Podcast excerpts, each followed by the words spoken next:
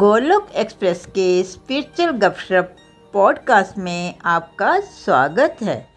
Golok express में आइए, दुख दर्द भूल जाइए, एवीसीडी की भक्ति में लीन होकर नित्य आनंद पाइए। हरी हरि बोल। हरी हरि बोल everyone. Welcome to this weekend Golok express सत्संग। ओम नमो भगवते वासुदेवाय, ओम नमो भगवते वासुदेवाय, ओम नमो भगवते वासुदेवाय। श्रीमद भगवद गीता की जय। हरे कृष्ण कृष्ण कृष्ण हरे हरे, हरे राम राम राम हरे हरे, हरे कृष्ण कृष्ण कृष्ण हरे हरे, हरे राम राम राम हरे हरे, हरे कृष्ण कृष्ण कृष्ण हरे हरे, हरे राम राम राम हरे हरे। ना शस्त्र पे, ना शास्त्र पे, ना धन पे, ना ही किसी युक्ति पे, हे प्रभु मेरा जीवन तो आश्रित है केवल और केवल आपकी कृपा शक्ति पे। हरि हरि बोल everyone and once again welcome back to this weekend Golok express सत्संग। और जो लोग पॉडकास्ट पे सुन रहे हैं उनका भी बहुत बहुत स्वागत है। और जो लोग हमें हमारे डिस्क्रिप्शन में हमारा टेलीग्राम और व्हाट्सएप का नंबर है, उसको देख के जो हमें मैसेज करते हैं उनका भी बहुत बहुत थैंक यू है। हम सारे मैसेज पढ़ते हैं एंड आई होप आप सबको हमारी तरफ से रिप्लाई भी मिल जाता है। So thank you so much friends. जैसे कि आप जानते हैं हमने 14 चैप्टर क्लोज किया है और 14 चैप्टर, क्योंकि प्रकृति के तीन गुण बहुत ही इंपॉर्टेंट चैप्टर है, इसको हम रियलाइज कर सकते हैं अपनी लाइफ से। लेकिन कैसा होता है ना कि हमें इसको समझने के बाद भी हमें वो डिटेल्स में मालूम नहीं होता है कि ये जो तीनों गुण होते हैं, सतोगुण, राजोगुण, तमोगुण, उसके अंतर्गत आता क्या है। इवन तो शास्त्रों में बहुत क्लियर होता है, बट क्योंकि हमारी आध्यात्मिक प्रगति नहीं हुई होती है, हमें आध्यात्मिक ज्ञान नहीं होता है, तो हमें बड़ी सारी बातों को पता ही नहीं चलता है। तो इसके लिए हम ये सिंपल लैंग्वेज में ये सब टॉपिक करवा रहे हैं। जो हमने इतने सारे टॉपिक किए उसका पर्पस यही होता है कि कई बार क्या होता है ना, ये शास्त्रों की बातें हमें समझ नहीं आती, तो हम बिल्कुल एक हिंदी एक सिंपल लैंग्वेज में, एवरीडे लैंग्वेज में उन बातों को एक टॉपिक में कवर करते हैं। ये बिल्कुल वैसे ही है जैसे कि जो छोटा बच्चा होता है, हम उसको कई बार वो नहीं अगर उसको दवाई भी खिलानी हो तो उसको हम एक रसगुल्ले में, गुलाब जामुन में मिक्स करके थोड़ी सी दवाई खिलाते हैं। तो बस टॉपिक करवाने का मीनिंग वही होता है। हम पिछले 2-3 हफ्तों से टॉपिक कर रहे हैं, बड़े सारे टॉपिक किए हमने, और इस टॉपिक में आज ये सीरीज में ये लास्ट टॉपिक है जो हम करने वाले हैं। तो आज का टॉपिक है फॉरगिवनेस, यानी कि क्षमा, यानी कि इसके एक to err is human and to forgive is divine. क्षमा एक दिव्य गुण है। देखिए नाम में ही लिखा है कि क्षमा एक दिव्य गुण है। और देखिए ये जो क्षमा करना होता है ना किसी को, ये एक हाईएस्ट लेवल की तपस्या भी होती है। तपस्या का मीनिंग क्या होता है? तपस्या का मीनिंग होता है कि आप तप रहे हो, आप कोई साधना कर रहे हो, सो दैट आप किसी गोल को अचीव कर सको। तो यहाँ पे देखिए साधना क्या हो रही है हमारी, यहाँ पे हम सफाई कर रहे हैं। एक्सटर्नली तो हम बड़ी सारी सफाई करते हैं, मेकअप भी लगाते हैं ताकि हम अच्छे दिखें, लेकिन यहाँ अध्यात्म होता क्या है? अध्यात्म होता है आपके अंदर की सफाई। तो जब अंदर की सफाई की बात करते हैं, यानी आत्मा की शुद्धि की बात करते हैं, प्योरिटी की बात करते हैं, तो उसमें सबसे अच्छा टूल आता है माफ करने का। देखिए हम लोग बातें बहुत करते हैं, आप सबको पता है, हमने उस पर टॉपिक भी किए हैं, बोल भी देते हैं कई बार हाँ हाँ तेरे को माफ कर दिया, लेकिन एक्चुअल में माफ कर पाते हैं क्या हम लोग?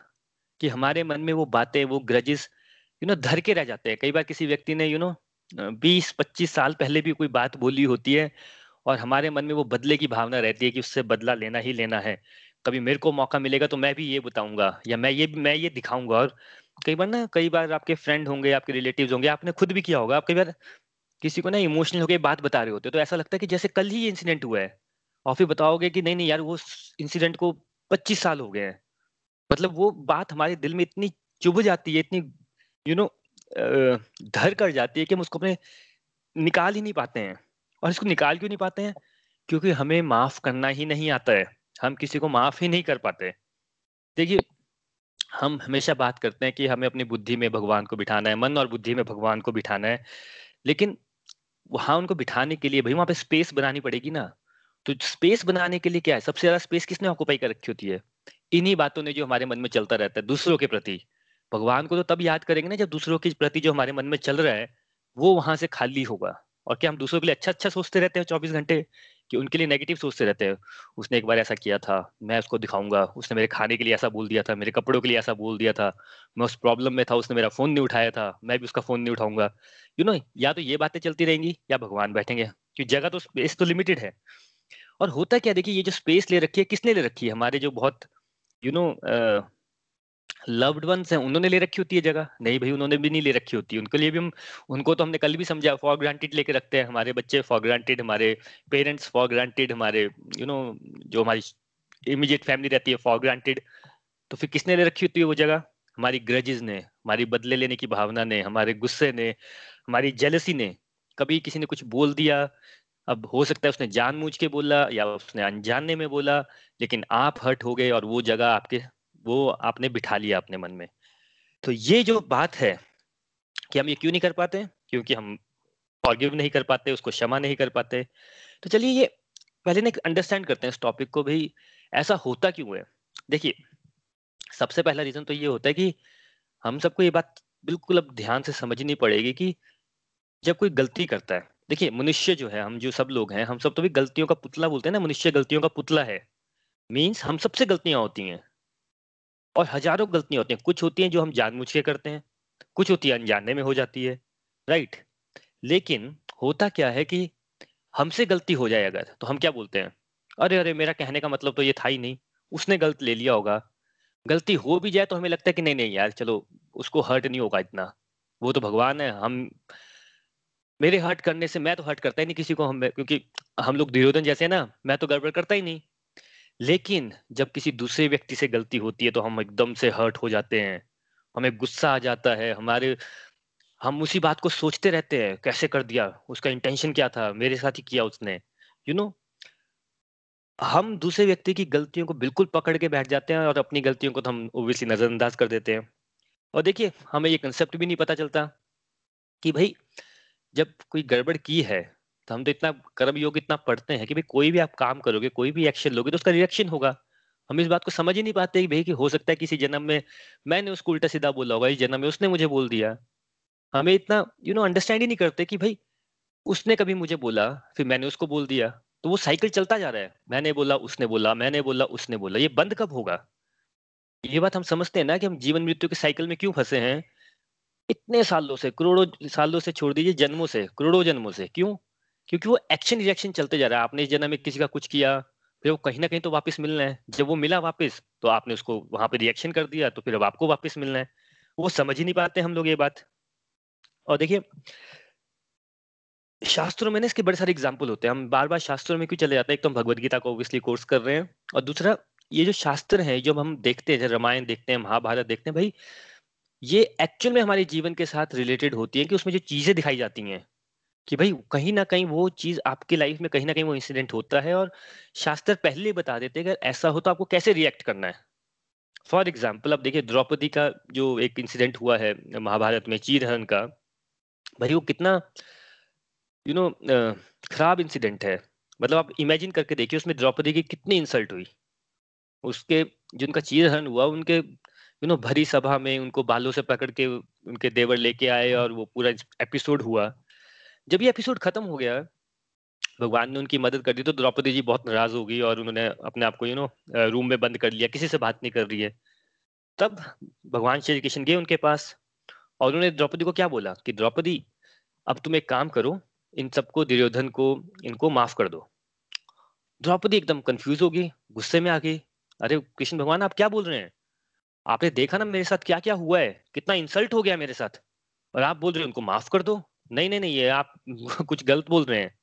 तो भगवान ने क्या समझाया, भगवान ने समझाया भाई कि ऐसा है कि जो उन्होंने कर्म किया है उसका फल तो उनको मिलेगा ही मिलेगा, उसको कोई नहीं रोक सकता दुनिया में।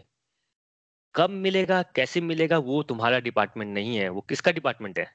वो भगवान का डिपार्टमेंट है कि किसी ने अगर गड़बड़ की है तो उसका जो फल है वो तो मिलना ही है, पर कब कैसे क्यों वो हम लोग का डिपार्टमेंट नहीं है। हाँ, लेकिन तुम्हें उनको माफ करना चाहिए, यानी कि अब ये इंसिडेंट खत्म हो गया है तो तुम्हें हो सकता है एक्सटर्नली तुम उनसे बात ना करो, तुम उन्हें देखो भी ना, लेकिन इंटरनली माफी होती है। इंटरनली तुम्हें अंदर ही अंदर उनसे कोई ग्रज बना के नहीं चलना है, तुम्हें अपना जीवन नहीं खराब करना है उस बात को लेके। ये बात भगवान ने द्रौपदी को समझाई थी।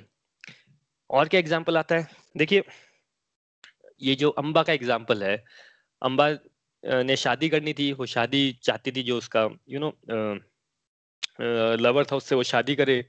भीष्म पितामह ने क्या किया, भीष्म पितामह को ने प्रतिज्ञा ले ली, उन्होंने उसको किडनैप कर लिया अम्बा को और बोला कि तुम यहाँ पे हस्तिनापुर के राजा से शादी करो। अब अम्बा को बहुत गुस्सा आ गया वहाँ पे, इतना गुस्सा आ गया, इतना उनको लगा कि मेरे साथ बहुत गलत हो गया, मेरे को बहुत हर्ट हो गया अम्बा को, और जो हम सबके साथ होता है कि बड़ा ही गलत हो गया मेरे साथ, भाई मेरी इंसल्ट तो होगी, मेरे साथ बड़ा गलत कर दिया भीष्म पितामह ने। और अम्बा ने क्या किया, अम्बा ने वहाँ पे शपथ मीन्स प्रतिज्ञा कर ली कि भाई भीष्म पितामह की मृत्यु का कारण मैं ही बनूंगी, और जब तक नहीं बनूंगी तब तक मैं शांति से नहीं बैठूंगी।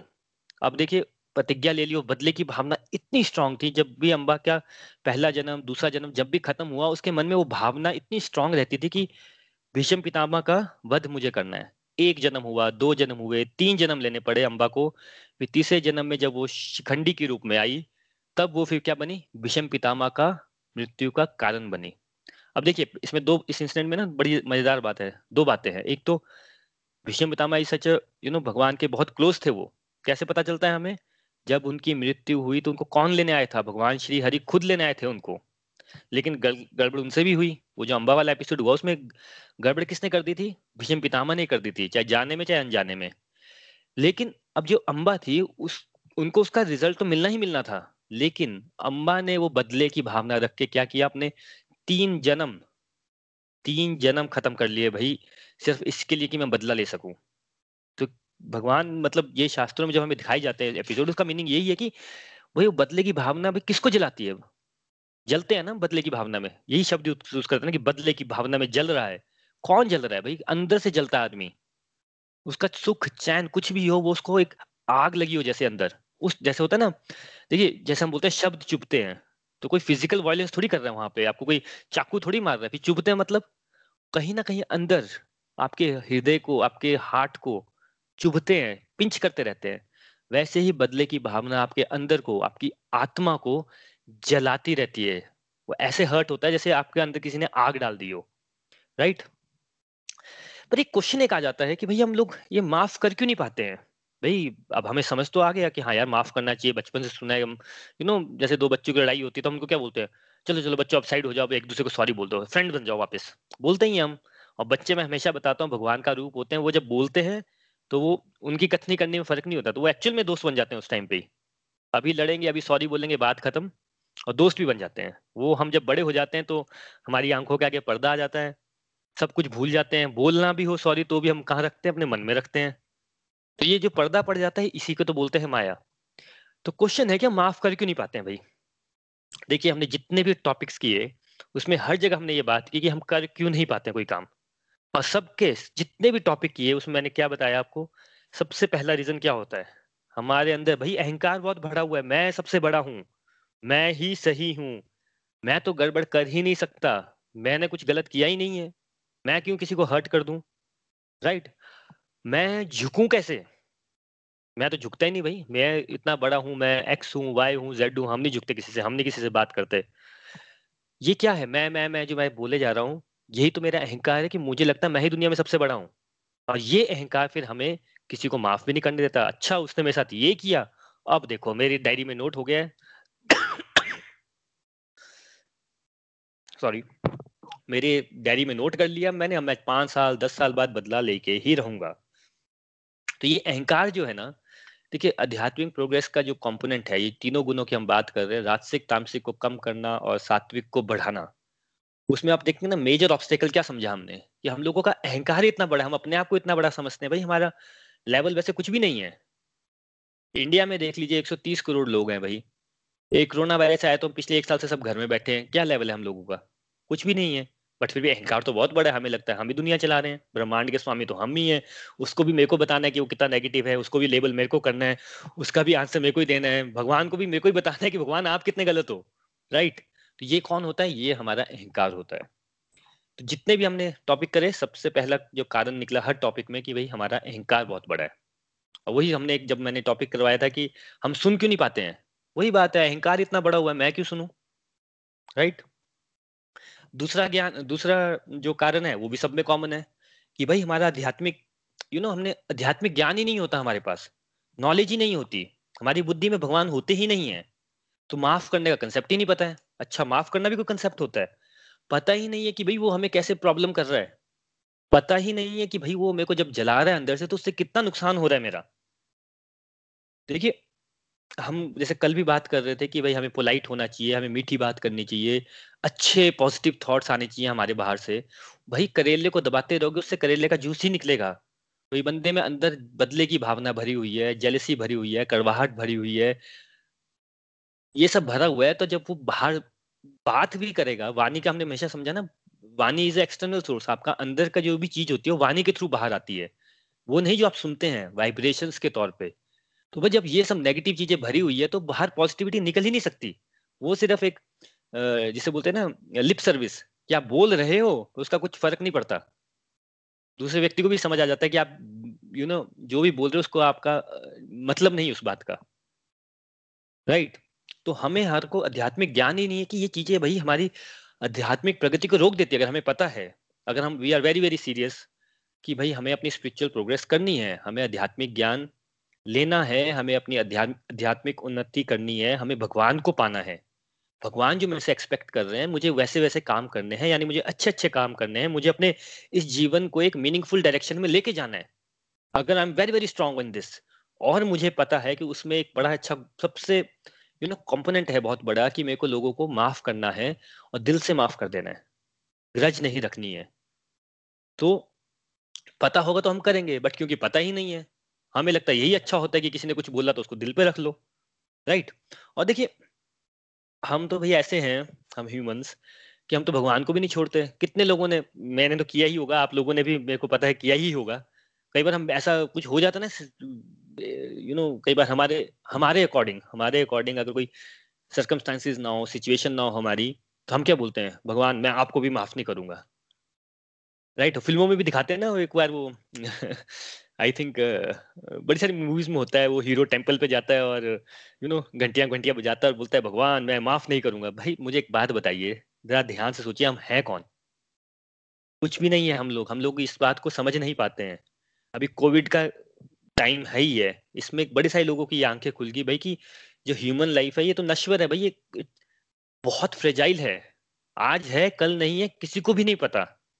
और देखिए फैक्ट यही रह जाता है बात का कि लोग, फिर वही बात हो जाती है, एक वरुण था आज है कल नहीं था, क्या फर्क पड़ता है, कोई भी याद नहीं रखता है, सिर्फ इतना एक दो दिन लोग याद रखते हैं कि हाँ सत्संग करवाता था, दैट्स इट, बात वहां खत्म हो जाती है। बट फिर भी हम अपने आप को क्या समझते हैं, भगवान मैं आपको भी माफ नहीं करूंगा। मैं बार बार इंसिस्ट कर रहा हूँ क्योंकि मैंने बड़ी बार ये लाइन यूज की है। अपने आप को हम इतना तीस मार्क समझते हैं कि जिसकी कोई, जिसे बोलते हैं हद ही नहीं है, ब्रह्मांड के स्वामी के साथ हम ऐसी ऐसी बातें कर लेते हैं, राइट। तीसरा बड़ा इंपॉर्टेंट फैक्टर है, और इसको ध्यान से समझिएगा। देखिए दुनिया को, अर्थ को क्या बोला गया है, मृत्यु लोग बोलते हैं इसको शास्त्रों में, यानी कि ये मृत्यु लोग है। मृत्यु लोग इसलिए बोलते हैं क्योंकि यहाँ पे मृत्यु आती है। टेक्निकली ये एक जेल है, और देखिए जेल में किसको भेजते हैं भाई, जिसने कोई गड़बड़ की होती है, जिसके मन में डिजायर आ गई होती है, जो अपने सोशल यू नो जो एक सोशल स्ट्रक्चर बना होता है वहां से बाहर आता है तो गड़बड़े करता है, तो उसको हम जेल में डाल देते हैं भाई, ये यहाँ का डेकोरम बिगाड़ रहा है सोशल लाइफ का, तो उसको जेल में डाल दो। अब आप सोचिए, तो वैसे ही हम लोग, क्योंकि हम यही पढ़ते हैं आध्यात्मिक पूरी भगवद गीता में कि भाई वैसे तो हमारी सोल डिवाइन है, बट हमने ये गड़बड़े कर दी होती है ना, हमने ये चीजें पाल ली होती हैं, बदले की भावना। भाई अगर बदले की भावना होगी, अगर हमें स्वर्ग भी मिलेगा तो वहां पे भी हम बदले की भावना के साथ जाएंगे, तो इसके लिए हम लोग इस जेल में आते हैं। अब देखिए जेल में होता क्या है,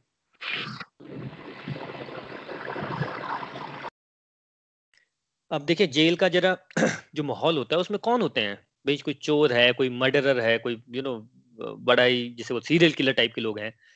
भाई जेल में लड़ाई झगड़ा होता रहता है। आपको न्यूज में आया कि भाई कल जेल में लड़ाई होगी, एक जेल को अलग रखा, एक कैदी को अलग रखा हुआ है। आप हैरान हो जाएंगे क्या, भाई जेल है, वहां पे यही काम होगा, चोर उचक्के हैं वहां पे तो यही काम होगा ना, वहां पे उन सबके माइंड वैसा ही है ना, तब तो हम हैरान नहीं होते।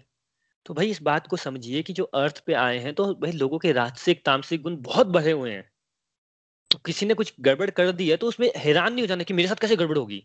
भाई आपके आसपास ऐसे ही लोग हैं, इंक्लूडिंग अस, हम भी ऐसे ही हैं, तो ये कोई हैरान होने वाली बात नहीं है कि किसी ने कुछ यू नो उल्टा सीधा बोल दिया या गड़बड़ कर दी कोई। भाई ये सबके नेचर में है ही है, तभी तो यहाँ पे है हर व्यक्ति, तभी तो बोलते हैं हम गलतियों का पुतला है, हर व्यक्ति कदम कदम पे गलती करता है, बस हमें समझ नहीं होती कि हम गलती कर रहे हैं, हमें सिर्फ दूसरों की, ओब्वियसली हमारी जो थॉट प्रोसेस रहता है कि दूसरे गलती करते हैं, बट भाई हम खुद इतनी गलतियां कर रहे हैं, तो हमें हैरान नहीं हो जाना कि हमारे साथ कुछ गड़बड़ हो जाए। और दूसरा जैसे चेन रिएक्शन होता है, भैया उसने मेरे साथ गड़बड़ कर दी, यानी कि फिर मैंने क्या किया, मैंने भी उसके साथ फिर बदला लिया, फिर क्या हो गया, अब वो मेरे से बदला लेगा। कर्म एक्शन रिएक्शन चलता रहता है रहता है। वही रुकना तो चाहिए ना कहीं पे, तो वो कब रुकता है, जब ये दिव्य क्वालिटी आती है कि भाई आप किसी को माफ कर देते हैं, तब वो वहां पे स्टॉप होता है। और देखिए माफ करना आसान काम नहीं है, माफ करना सबसे दिव्य गुण है, उसमें हाईएस्ट उसमें आता है माफ करना। माफ करना क्योंकि ऐसा नहीं है कि आप इसको लिप सर्विस कर सकते हैं कि भैया हाँ हाँ मैंने माफ कर दिया, जैसा हम जनरली करते हैं। ये रियलाइजेशन आपके अंदर से आती है, अंदर से ही आप इंटरनली किसी को माफ कर पाते हो, शांति का अनुभव कर पाते हो। कोई बात नहीं यार, ये उसका कर्म है, मेरा कर्म ऐसा नहीं होना चाहिए, मैं इसको माफ करता हूँ। ये आपका जो क्षमादान होता है ना, वो आपके अंदर से आता है। लेकिन देखिए हमारी बुद्धि में इतना पर्दा पड़ा होता है कि हम ना, बातें सिंपल होती हैं, बड़ी सिंपल होती हैं। जैसे अभी आप भगवद गीता का इतना ज्ञान ले रहे हैं, आपको अगर लग रहा है कि नहीं यार बड़ी सही सिंपल बातें हैं और बड़ी कॉमन सेंस वाली बातें हैं। हाँ जी, ये बड़ी सिंपल और कॉमन सेंस वाली बातें हैं। बातों में प्रॉब्लम नहीं है, बातों में प्रॉब्लम होती है हमारी बुद्धि में पर्दा पड़ा होता है। अब देखिए क्षमा करना इतना दिव्य गुण है, सोसाइटी इसको कैसे गलत ले लेती है, इसका गलत मतलब निकाल के रखा हुआ है। हमें क्या लगता है, अच्छा माफ करना है, यानी कि कोई गड़बड़ कर रहा है तो उसको इग्नोर कर देना है। भैया अगर आपका कोई नेबर है, लेट से उसने, आपको पता चला कि वहां पे भी, चलो आपको उसकी वाइफ आपकी फ्रेंड है, उसने बताया कि नहीं नहीं मेरे साथ बहुत डोमेस्टिक वायलेंस होता है, मैं क्या करूं, तो आपको क्या करना चाहिए, नहीं हम ना उसको क्षमा कर देते हैं, हम तो क्षमा करते हैं, हम तो बड़े अच्छे हैं, हम कुछ नहीं करेंगे। यहाँ पे ऐसा नहीं बोला जा रहा है। 80-85% केस में अलग बात होती है, लेकिन सोसाइटी को लगता है कि अगर हम क्षमा कर दें यानी कि इग्नोर कर देना, चीजों को इग्नोर नहीं करना होता है। हमें उस पर्टिकुलर सर्कमस्टांसिस को देख के दिमाग लगा के, भगवान ने दिमाग दिया ना, युक्ति लगा के रिक्वायर्ड एक्शन लेना होता है। मैं आपको एक सिंपल एग्जांपल देता हूँ। आप टीचर हैं, सपोज कीजिए, टीचर का एग्जांपल बहुत अच्छा बैठता है यहाँ पे। आप टीचर हैं, अब आपके क्लास में एक स्टूडेंट है, लेट्स से 9th क्लास में एक स्टूडेंट है, और आपको लगता है पता है कि भाई ये ना बुलिंग कर रहा है सबको, लंच में किसी को हरास, और ये कोई छोटी बात नहीं है, हर स्कूल में होती है भाई, हरास कर रहा है बच्चों को, उनको कई बार फिजिकली वायलेंट कर देता है, कभी किसी का टिफिन खा लेता है, किसी को ऐसे ही मारता रहता है। अब आप क्या करेंगे, नहीं मैं तो भगवद गीता की स्टूडेंट हूँ, हमें क्षमा कर देना चाहिए उसको। भाई क्षमा तो करना है, वो अलग बात है, बट उस टाइम पे पर्टिकुलर टाइम पे एक रिक्वायर्ड एक्शन है, आपको उसकी कंप्लेन करनी पड़ेगी ना, चाहे वो प्रिंसिपल के साथ हो, चाहे वो उसके पेरेंट्स के साथ हो, आपको एक रिक्वायर्ड एक्शन लेना पड़ेगा। इसके लिए नहीं कि आप उससे खुंदक खा रहे हो उस बच्चे से, क्योंकि आप भाई उसका एक भला चाहते हो। अल्टीमेटली अगर भगवद गीता के स्टूडेंट है तो हमें दूसरों का भला करना है। भला ओब्वियसली प्यार से भी होता है, बात करके भी होता है, और जैसे बोलते हैं लातों के भूत बातों से नहीं मानते हैं, जैसे भगवान हमारे साथ करते हैं, पहले हमें प्यार से समझाएंगे, फिर कई बार गुस्से से भी समझाएंगे, फिर नहीं मानते तो हमारे सर्कमस्टांसेस ऐसे हो जाते हैं, तब हम भगवान की तरफ मुड़ते हैं। तो सिमिलर केस में जैसे मैंने स्टूडेंट और टीचर का एग्जाम्पल दिया, भाई कहीं पे बुलिंग हो रही है, कहीं पे कुछ हो रहा है, तो वहां पे आपको स्टैंड लेना है, एक्शन रिक्वायर्ड एक्शन है वो लेना है, सो दैट उस बच्चे का जो गलत बिहेवियर है और जो बाकी बच्चों को वो गड़बड़े कर रहा है उसको रोक सको। आपके उस अथॉरिटी दी है ना। ये तो हम करेंगे नहीं, हम गलत मतलब कैसे लेते हैं, एक्सटर्नली कुछ किया नहीं और इंटरनली क्या करते हैं, दूसरी टीचर मिली, दूसरे लोग मिले, नहीं वो स्टूडेंट ऐसा है, वो ऐसा उसके बारे में बातें करते रहेंगे, रिक्वायर्ड एक्शन नहीं करेंगे। तो इसका उल्टा करना है कि भाई एक्सटर्नली भाई रिक्वायर्ड एक्शन लेना है ताकि उस बच्चे का भला हो सके, और इंटरनली हे ईश्वर हे प्रभु वो भी आपका ही बच्चा है, वो सही रास्ते पे आ जाए। पर उसका ग्रज नहीं बना लेने की अरे वो कैसा बच्चा है। भाई वो उसका रिक्वायर्ड एक्शन हो गया, एक्शन का काम हो गया, वापस अंदर से इंटरनली ग्रज नहीं बनानी है, उसको माफ कर देना है, राइट। अब एक क्वेश्चन आ जाता है, हम कर कैसे सकते हैं, भाई करें कैसे, बातें तो समझ ली कि हाँ यार क्षमा भी करनी चाहिए, अंदर से क्षमा करना चाहिए, पर करें कैसे। देखिए अब वही बात होगी, जितने हमने टॉपिक्स किए उसमें सबसे पहली बात यही आती है कि पहले हमें इंपॉर्टेंस देखनी है इसकी। भाई देखिए पूरा का पूरा अध्यात्म है क्या एक्चुअल में। हम जैसे बोलते हैं कि गोलूक धाम जाना है, जो दूसरे भी होते हैं भगवान को पाना है, राइट, अपना प्यूरिफिकेशन करना है, यही 2-3 पर्पस है ना इसके अध्यात्म के सारे। तो भाई यहाँ पे प्यूरिफिकेशन की जब बात हो रही है, आत्मा की प्यूरिटी की बात हो रही है, बिना जैसे बोलते हैं ना, जब तक आपकी आत्मा प्योर नहीं होगी आपको भगवान के पास जा ही नहीं पाओगे, आप वो रास्ते को, चेक पॉइंट को क्रॉस ही नहीं कर पाओगे। तो बात क्या हो रही है? आत्मा की प्योरिटी की, आपकी अंदर की सफाई की। तो हमें ये समझना है कि अंदर की सफाई के लिए, आत्मा की प्योरिफिकेशन के लिए सबसे इम्पॉर्टेंट जो एक क्वालिटी हमें लेके आनी है वो है दूसरों को माफ करना, राइट?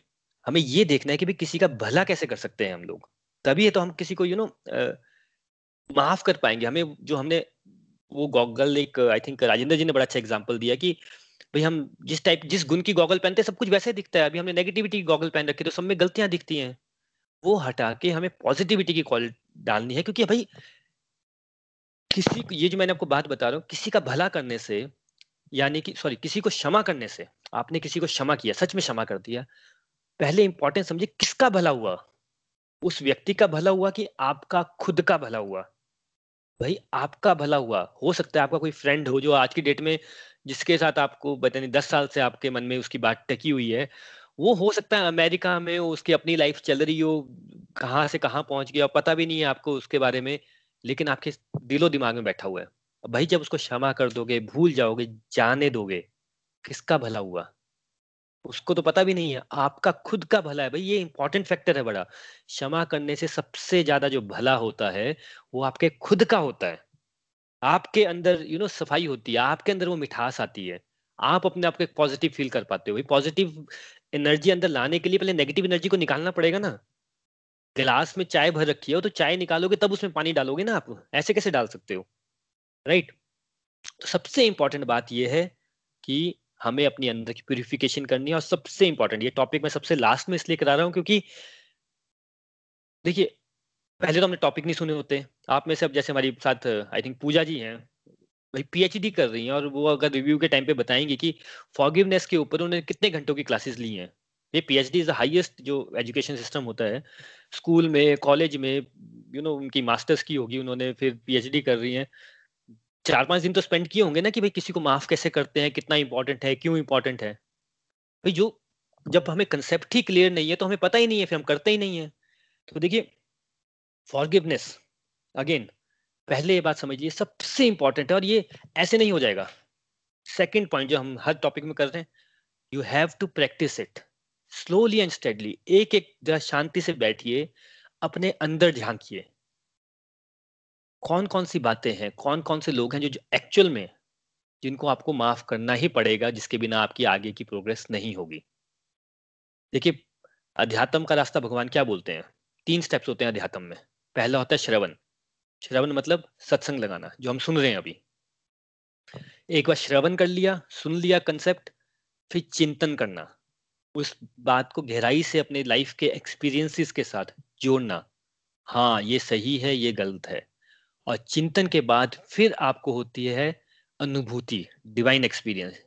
जैसे कि मैंने अभी आपको एग्जांपल दिया, अब आपने श्रवण किया इस कंसेप्ट को, फॉरगिवनेस को, शांति से बैठिए, सोचिए कि हाँ यार इस व्यक्ति के साथ शायद से मैं उसके बारे में नेगेटिव ज्यादा सोचता हूँ, इस इंसिडेंट के बारे में नेगेटिव सोचता हूँ। इससे रियलाइजेशन के साथ धीरे धीरे उसको प्रैक्टिस कीजिए कि जाने दीजिए। वैसे नहीं छोड़ पाएंगे इतने सालों का, भाई जिसमें ताला भी अगर बंद किया हुआ है तो उसको जंग लग जाता है, फिर उसको मार मार के तोड़ना पड़ता है। धीरे धीरे प्रैक्टिस कीजिए कि नहीं जाने दो, भगवान शक्ति दो मुझे कि मैं उसको जाने दूं, क्षमा कर पाऊं और उसको जाने दीजिए। ये जो रियलाइजेशन आएगी ये बहुत धीरे धीरे आएगी। इसके लिए इसको बोला गया है कि बहुत सारी प्रैक्टिस चाहिए, और वो एकदम से नहीं होगा कि आपने आज सत्संग सुना कल आपने सबको माफ कर दिया, ऐसा नहीं हो जाता है। लोगों को जब हम बोलते हैं ना कि परीक्षित महाराज को, जैसे आई थिंक परीक्षित महाराज ही थे कि जब उनको मालूम चला कि उनकी 7 डे में डेथ होनी है तो उनको 7 डे में उन्होंने पूरी भागवत पढ़ के मुक्ति प्राप्त कर ली। वो कैसे होता है? फिर उन्होंने श्रवण किया, एक्सपीरियंस से जोड़ा और जाने दिया। और वो कब होता है? जब हम इस बात को ना पकड़ लेते हैं कि भगवान बता रहे हैं कि जाने दो, दैट मीन्स अब जाने दो, अब भगवान डायरेक्ट बोल रहे हैं कि समय आ गया, लीव इट, सबको माफ कर दो, राइट? और क्या रीजन होता है कि हम किसी को माफ क्यों नहीं कर पाते? इंपॉर्टेंस भी समझ लिया, आध्यात्मिक ज्ञान भी समझ लिया। देखिए भाई हमें बचपन से पता है, हम बच्चों को सिखाते हैं कि सॉरी बोलिए, सॉरी बोलिए, बट भाई हमें सॉरी बोलना ही नहीं आता। अपने अपने अब चिंतन करके बताइए लास्ट टाइम सॉरी कब बोला था किसी को। और 2 तरह के सॉरी होते हैं, एक जो हमें you know, जैसे अपने बॉस को बोलते हैं हम, हाँ हाँ सॉरी सर कल करता हूँ सॉरी सर, और मन ही मन क्या सोचते हैं बॉस के लिए, सबको पता है राइट। एक होता है कि आपको सच में जेन्युइन लगता है कि नहीं यार गड़बड़ हो गई है, और आप जेन्युइन किसी को सॉरी बोलते हो कि नहीं यार सॉरी यार हो सकता है मेरे से मिस्टेक हो गई है। ये वाला बिहेवियर का है हमारा, सॉरी हम सिर्फ लिप सर्विस तो करते हैं सॉरी बोलने के बाद, एक्चुअल में सॉरी कहाँ जाता है हमारा। तो हमें क्या करनी है, इस बात की प्रैक्टिस करनी है। और देखिए सॉरी क्यों नहीं बोल पाते, आपने कभी सोचा है, आपने आपको भी ट्राई कीजिए। अगर आपको लग रहा है कि पिछले एक दो हफ्ते में, एक महीने में कोई ऐसा इंसिडेंट हो गया बिल्कुल ताज़ा ताज़ा, जहाँ पे आपको रियलाइज भी हो गया कि नहीं यार हो सकता है मेरी ही गलती थी, क्योंकि अभी अध्यात्म में चल रहे हैं तो धीरे धीरे ये बात की ना रियलाइजेशन होती है कि नहीं यार हो सकता है मेरी ही गलती थी, मैं ही जोर से बोल पड़ा था, मैंने ही गुस्सा कर दिया था। तो सेकेंड स्टेप है सॉरी बोलना। बट आप नोटिस करेंगे भाई बड़ा मुश्किल काम है सॉरी बोलना। और ये मुश्किल क्यों है भाई सॉरी बोलना? फिर वही बात आ गई, वाणी की तपस्या। भाई नेगेटिव बात करनी है, किसी को उल्टा सीधा बोलना है, गुस्से में अनाप शनाप बकना है, बड़ी प्रैक्टिस है भाई हमारे पास, जितनी मर्जी बात करवा लो। पर हमें क्या नहीं आता है भाई, 2 मिनट किसी के साथ मीनिंगफुल कन्वर्सेशन करना ही नहीं आता है। Conversation is a art. एक 5 मिनट हम अपने आप को एक्सप्रेस नहीं कर पाते कि हाँ भाई हम यहाँ पे हैं, इस व्यक्ति के साथ है, मुझे अपनी बात इसके सामने रखनी है। बात रखने नहीं आती यार, आप सोचिए जीवन निकल जाता है, लोगों को बात ही रखने नहीं आई अभी तक। तो हम कर क्या रहे हैं जीवन में? सबसे इंपॉर्टेंट टूल है हमारी लाइफ का, सेकंड पर्सन तक बात पहुंचाना, उसको बात समझानी, वाणी की तपस्या, यानी कि लिमिटेड वर्ड यूज करके या रिक्वायर्ड वर्ड यूज करके अपनी बात को रखना। आता ही नहीं है। और आता क्यों नहीं है? प्रैक्टिस ही नहीं है। प्रैक्टिस क्यों नहीं की? कंसेप्ट ही नहीं पता था भाई हमें। तो ये बातों को सीखना। और सबसे बड़ी गड़बड़ ये नहीं है कि हमें कुछ नहीं आता है, that is not the problem. Life का सबसे बड़ा प्रॉब्लम पता क्या होता है, हम सीखना नहीं चाहते, हम वो एफर्ट ही नहीं डालना चाहते, अपने आप को पुश ही नहीं करना चाहते कि मैं भी ये बात को सीखूं। और देखिए अभी आप सब लोग मेरे साथ 1 साल से चल रहे हैं, आपने सोच के बताना है कि आप लोगों को रिव्यू देने के लिए कितनी बार पुश किया गया, पुल किया गया, एप्रिशिएट किया गया, तब जाके अब आप अपने रिव्यू सुनते होंगे तो आपको लगता होगा नहीं यार मैं शायद से थोड़ा सा अच्छी बात कर लेता हूँ। और ऐसा नहीं कि सत्संग में अच्छी बात कर लेता हूँ, आप बाकी जगह भी अपनी कॉन्वर्सेशन देखेंगे तो आप नोटिस करेंगे कि नहीं यार ये बात तो मैं अच्छी कर लेता हूँ, लोग बोलेंगे आपको आके। बट ये हुआ कैसे? 1 साल प्रैक्टिस किया ना आपने। कल हमने पूजा जी को सुना भाई, उन्होंने 7 मिनट में, आप उनका वो जिन्होंने नहीं सुना वो रिकॉर्डिंग में सुनिए, वो 7 मिनट्स में कितना अच्छा बोला उन्होंने। तो ये प्रैक्टिस कहीं तो पुश करना पड़ेगा ना। और उन्होंने पुश कैसे किया? मैंने उनको एक बार बोला, उन्होंने यस कर दी। उनके मन में भी तो आया होगा अरे नहीं नहीं मैं नहीं कर सकती, मुझे पता नहीं क्यों बोल रहे हैं, मैं ही क्यों करूँ, कोई और कर ले। बट वो चीज़ों को हटा के उन्होंने कहा जी भैया मैं कर देती हूँ। तो मैं ये बोलने की कोशिश कर रहा हूँ कि ये ना कॉन्वर्सेशन ही नहीं आती हमें, और ना हम सीखने को रेडी हैं, राइट। तो जब कॉन्वर्सेशन करने नहीं आती, मीनिंगफुल बात करने नहीं आती, 2 मिनट अपनी बात नहीं रख सकते, तो भाई सॉरी तो बहुत दूर चला गया। तो हमें क्या करना है भाई, सॉरी बोलना सीखना है मीनिंगफुल वे से, इस भी दूसरे व्यक्ति को लगे कि अरे यार ये तो जेन्युइनली सॉरी बोल रहा है। और देखिए उल्टा कर लेते हैं, चलिए इस बात को, आपको आज तक किस व्यक्ति ने आके जेन्युइनली बोला है कि सॉरी यार मेरे से गलती होगी मुझे माफ कर दो? हमारे साथ भी नहीं हुआ। फिर हमें लगता है अरे मेरे को किसी ने नहीं बोला तो मैं क्यों बोलूं, और बात वहां खत्म हो जाती है। पर लेकिन बात वहां खत्म नहीं होती है। अगर आध्यात्मिक प्रगति करनी है तो हमें ये फॉरगिवनेस का जो क्वालिटी है वो अपने अंदर डेवलप करनी ही पड़ेगी। और देखिए सॉरी को तो मैजिकल वर्ड बोलते हैं, लेकिन ना जैसे हम जो आज टॉपिक कर रहे हैं वो क्या है, क्षमा कर देना, सबको क्षमा कर देना इज द टॉपिक। लेकिन क्षमा करने से पहले एक और चीज सीखनी पड़ेगी हमें, क्षमा मांगते कैसे हैं, हमें क्षमा मांगना भी आना चाहिए। हम क्या क्षमा मांगते हैं, किसी को सॉरी बोलते हैं और साथ में अपनी बातों की लिस्ट देते हैं कि नहीं देते हैं? अच्छा सॉरी यार मैं लेट हो गया, वो एक्चुअली ट्रैफिक बड़ा था यार, वो वहां से निकला ना, फिर मैं आने ही वाला था बस आ नहीं पाया। अरे आप जेन्युइनली बोल दो भाई, नोबडी इज इंटरेस्टेड कि हाँ यार सॉरी यार मिस्टेक होगी, मैं लेट हो गया, बात वहां खत्म हो गई। उसके आगे वो बहाने देने की, आपको क्या लगता है कि कोई, जब आप किसी को बहाने देते हैं या आपको कोई बहाने देता है, आपको पता नहीं चलता क्या क्यों बहाने दे रहे हैं या क्यों नहीं दे रहे हैं? तो पॉइंट ये है, क्षमा करना बहुत अच्छा गुण है, लेकिन वो डेवलप करने से पहले हमें क्षमा मांगना भी आना चाहिए कि हाँ यार मैं गलत हूँ, मेरे से हो सकता है इंटेंशनली या अनइंटेंशनली गलती होगी है, दैट्स इट। कोई इसमें बहाना, नेगेटिविटी, हम बोलते हैं ना प्योरिटी की बात करते हैं हम, कि जो स्पिरिचुअलिटी वो एक्चुअली प्योरिटी है, प्योरिटी इज द फोर्स। तो जो प्योरिटी कब आएगी, जब आप ये जितने जो जैसे खाना खाते हैं तो उसके साथ क्या सलाद भी दे दो, स्वीट डिश भी रख दो, सब रख देते हैं हम लोग, प्योरिटी ऐसा नहीं होता, इट्स वेरी प्योर कि हाँ भाई मेरे से गड़बड़ हुई, आई एम सॉरी। कभी बच्चों के साथ ट्राई करके देखिएगा आप, आपके बच्चों के साथ तो लोग नहीं, उनको लगता है बच्चे हैं क्या फर्क पड़ता है यार। आपने बच्चे को प्रॉमिस किया कि मैं उसको पार्क लेके जाऊंगा, आपका ऑफिस का जेन्युइन काम आ गया, आपने उसको बोल दिया ऑफिस का काम आ गया हो अब थोड़ी जाऊंगा मैं, उसको समझ आ जाएगा, बच्चा ही तो है भाई। दूसरे व्यक्ति को आपने इतना फॉर ग्रांटेड कैसे ले सकते हो भाई। आप बच्चे को, उसके मन में तो यह हो गया ना कि मेरे पापा मेरा प्रॉमिस नहीं रखते हैं, सॉरी बोल के देखिए बच्चों को। और मैं इसलिए बोल रहा हूँ कि बच्चों के साथ प्रैक्टिस करने में वो चाहे कुछ भी ना बोले पर आपको एक सेकंड में पता चल जाता है कि उसने आपको माफ किया या नहीं किया। और जितना छोटा बच्चा होता है उसमें उतने दिव्य गुण होते हैं, उसने नहीं किया होगा तो भी आपको उसकी शक्ल देख के लग जाता है कि नहीं यार बेचारा माफ नहीं बोला। फिर हम क्या बोलते हैं उसको, चल चल चॉकलेट्स लाऊंगा, सॉरी सॉरी यार चॉकलेट्स आते हैं चल। फिर वो खुश हो जाता है तो हमें समझ आता है हाँ यार अब इसने भुला दिया मुझे। बच्चे तो कर लेते हैं। फिर सोचिए अब हम शरीर से इतने बड़े बड़े हो गए हैं, अपने आप को इतने इंटेलिजेंट समझते हैं और बच्चे को हम कुछ भी नहीं समझते, बट ऑपोजिट है, उनको ये सब चीजें होती हैं उनके अंदर, पर बाद में वो हमसे सीख सीख के वो भी भूल जाते हैं। तो वो भी हमारी एक रिस्पॉन्सिबिलिटी होती है बच्चों को सही दिशा दिखाना। और बच्चों को दिशा दिखाना मतलब वो नहीं करते हैं जो हम उन्हें बोलते हैं, वो करते हैं जो हम कर रहे होते हैं। ठीक है, अब इसके आगे चलते हैं। क्षमा मांगना भी सीख लिए चलिए हमने। देखिए अब एक और गड़बड़ होती है ना, हमें क्या लगता है ना सबको, हमें क्यों मुश्किल लगता है कि भाई मैं सॉरी बोलूंगा तो मैं झुक रहा हूँ, मैं कैसे झुक जाऊं। वैसे तो अहंकार वाली बात है, पर झुकना क्या होता है, हमें लगता है मैं उसके नीचे चला गया। भाई इस बात को समझिए, जब आप सॉरी बोलते हैं आप हम्बल बोलते हैं उसे झुकना नहीं बोलते। जैसे मैं कल भी समझा रहा था कि अगर आपको किसी को बताना है कि वो गड़बड़ कर रहा है तो उसको क्रिटिसाइज करना नहीं कहते हैं। क्रिटिसाइज होता है गलतियां निकालना, एक होता है फीडबैक देना कि भाई तुम्हारे अंदर 10 क्वालिटी है, इस क्वालिटी को तुम इंप्रूव करो। भैया किसी को आपने 10 बार अप्रिशिएट किया तो 11वीं बार का कुछ आप उसको करेक्शन बताओगे, वो सुन लेगा। वैसे ही यहाँ पे भी उसको झुकना नहीं कहते हैं, इसको हम्बल होना कहते हैं कि हाँ यार आप हमें लगता है कि मैं झुक रहा हूँ, बट भगवान कभी अपने भक्त को झुकने नहीं देते हैं। भगवान की नजर में आप बहुत ऊपर जा रहे हो, ये वीकनेस की निशानी नहीं होती है सॉरी बोलना। जो व्यक्ति जितना स्ट्रांग होगा उतना ही उसमें वो पावर होगी कि वो सॉरी बोल सके। और इसका मैं आपको बड़ा अच्छा उदाहरण देता हूँ। हमें लगता है कि यार सॉरी, क्षमा कर दो, ये सब छोटी छोटी बातें होती हैं। भाई जो छोटी बातें हैं ना, जिसको आपको लग रहा है छोटी बात है, यही आपकी लाइफ में आपको ऊपर ले जाती है। एक ऑर्डिनरी और एक एक्स्ट्रा ऑर्डिनरी में एक एक्स्ट्रा फर्क होता है, वो होता है ये छोटी छोटी बातें, ये सॉरी बोलना, ये क्षमा करना। I give you very very good example. देखिए महात्मा गांधी की अगर आप ऑटोबायोग्राफी पढ़ें तो महात्मा गांधी किसके लिए फेमस थे, उनकी तो बुक का नाम भी यही है, माय एक्सपेरिमेंट्स विद ट्रूथ।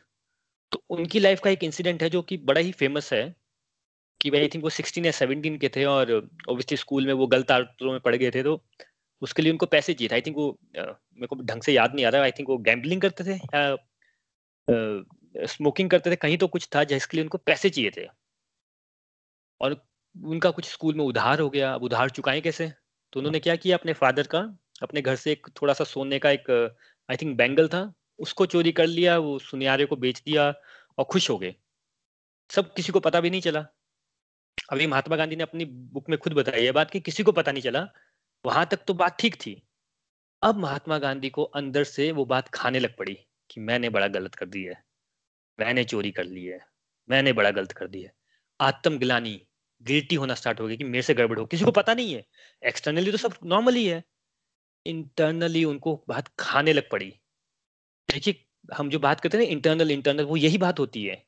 किसी नॉर्मल व्यक्ति को लगेगा किसी को बात ही नहीं पता चली तो बात खत्म, बट क्योंकि देखिए महात्मा गांधी की बात हो रही है, जब वो बात उनको अंदर से खाने लग पड़ी तो फिर क्या हुआ, फिर उन्होंने कहा मैं बताऊंगा अगर अपने फादर को तो भाई बहुत पिटाई होगी, घर से भी निकाल देंगे।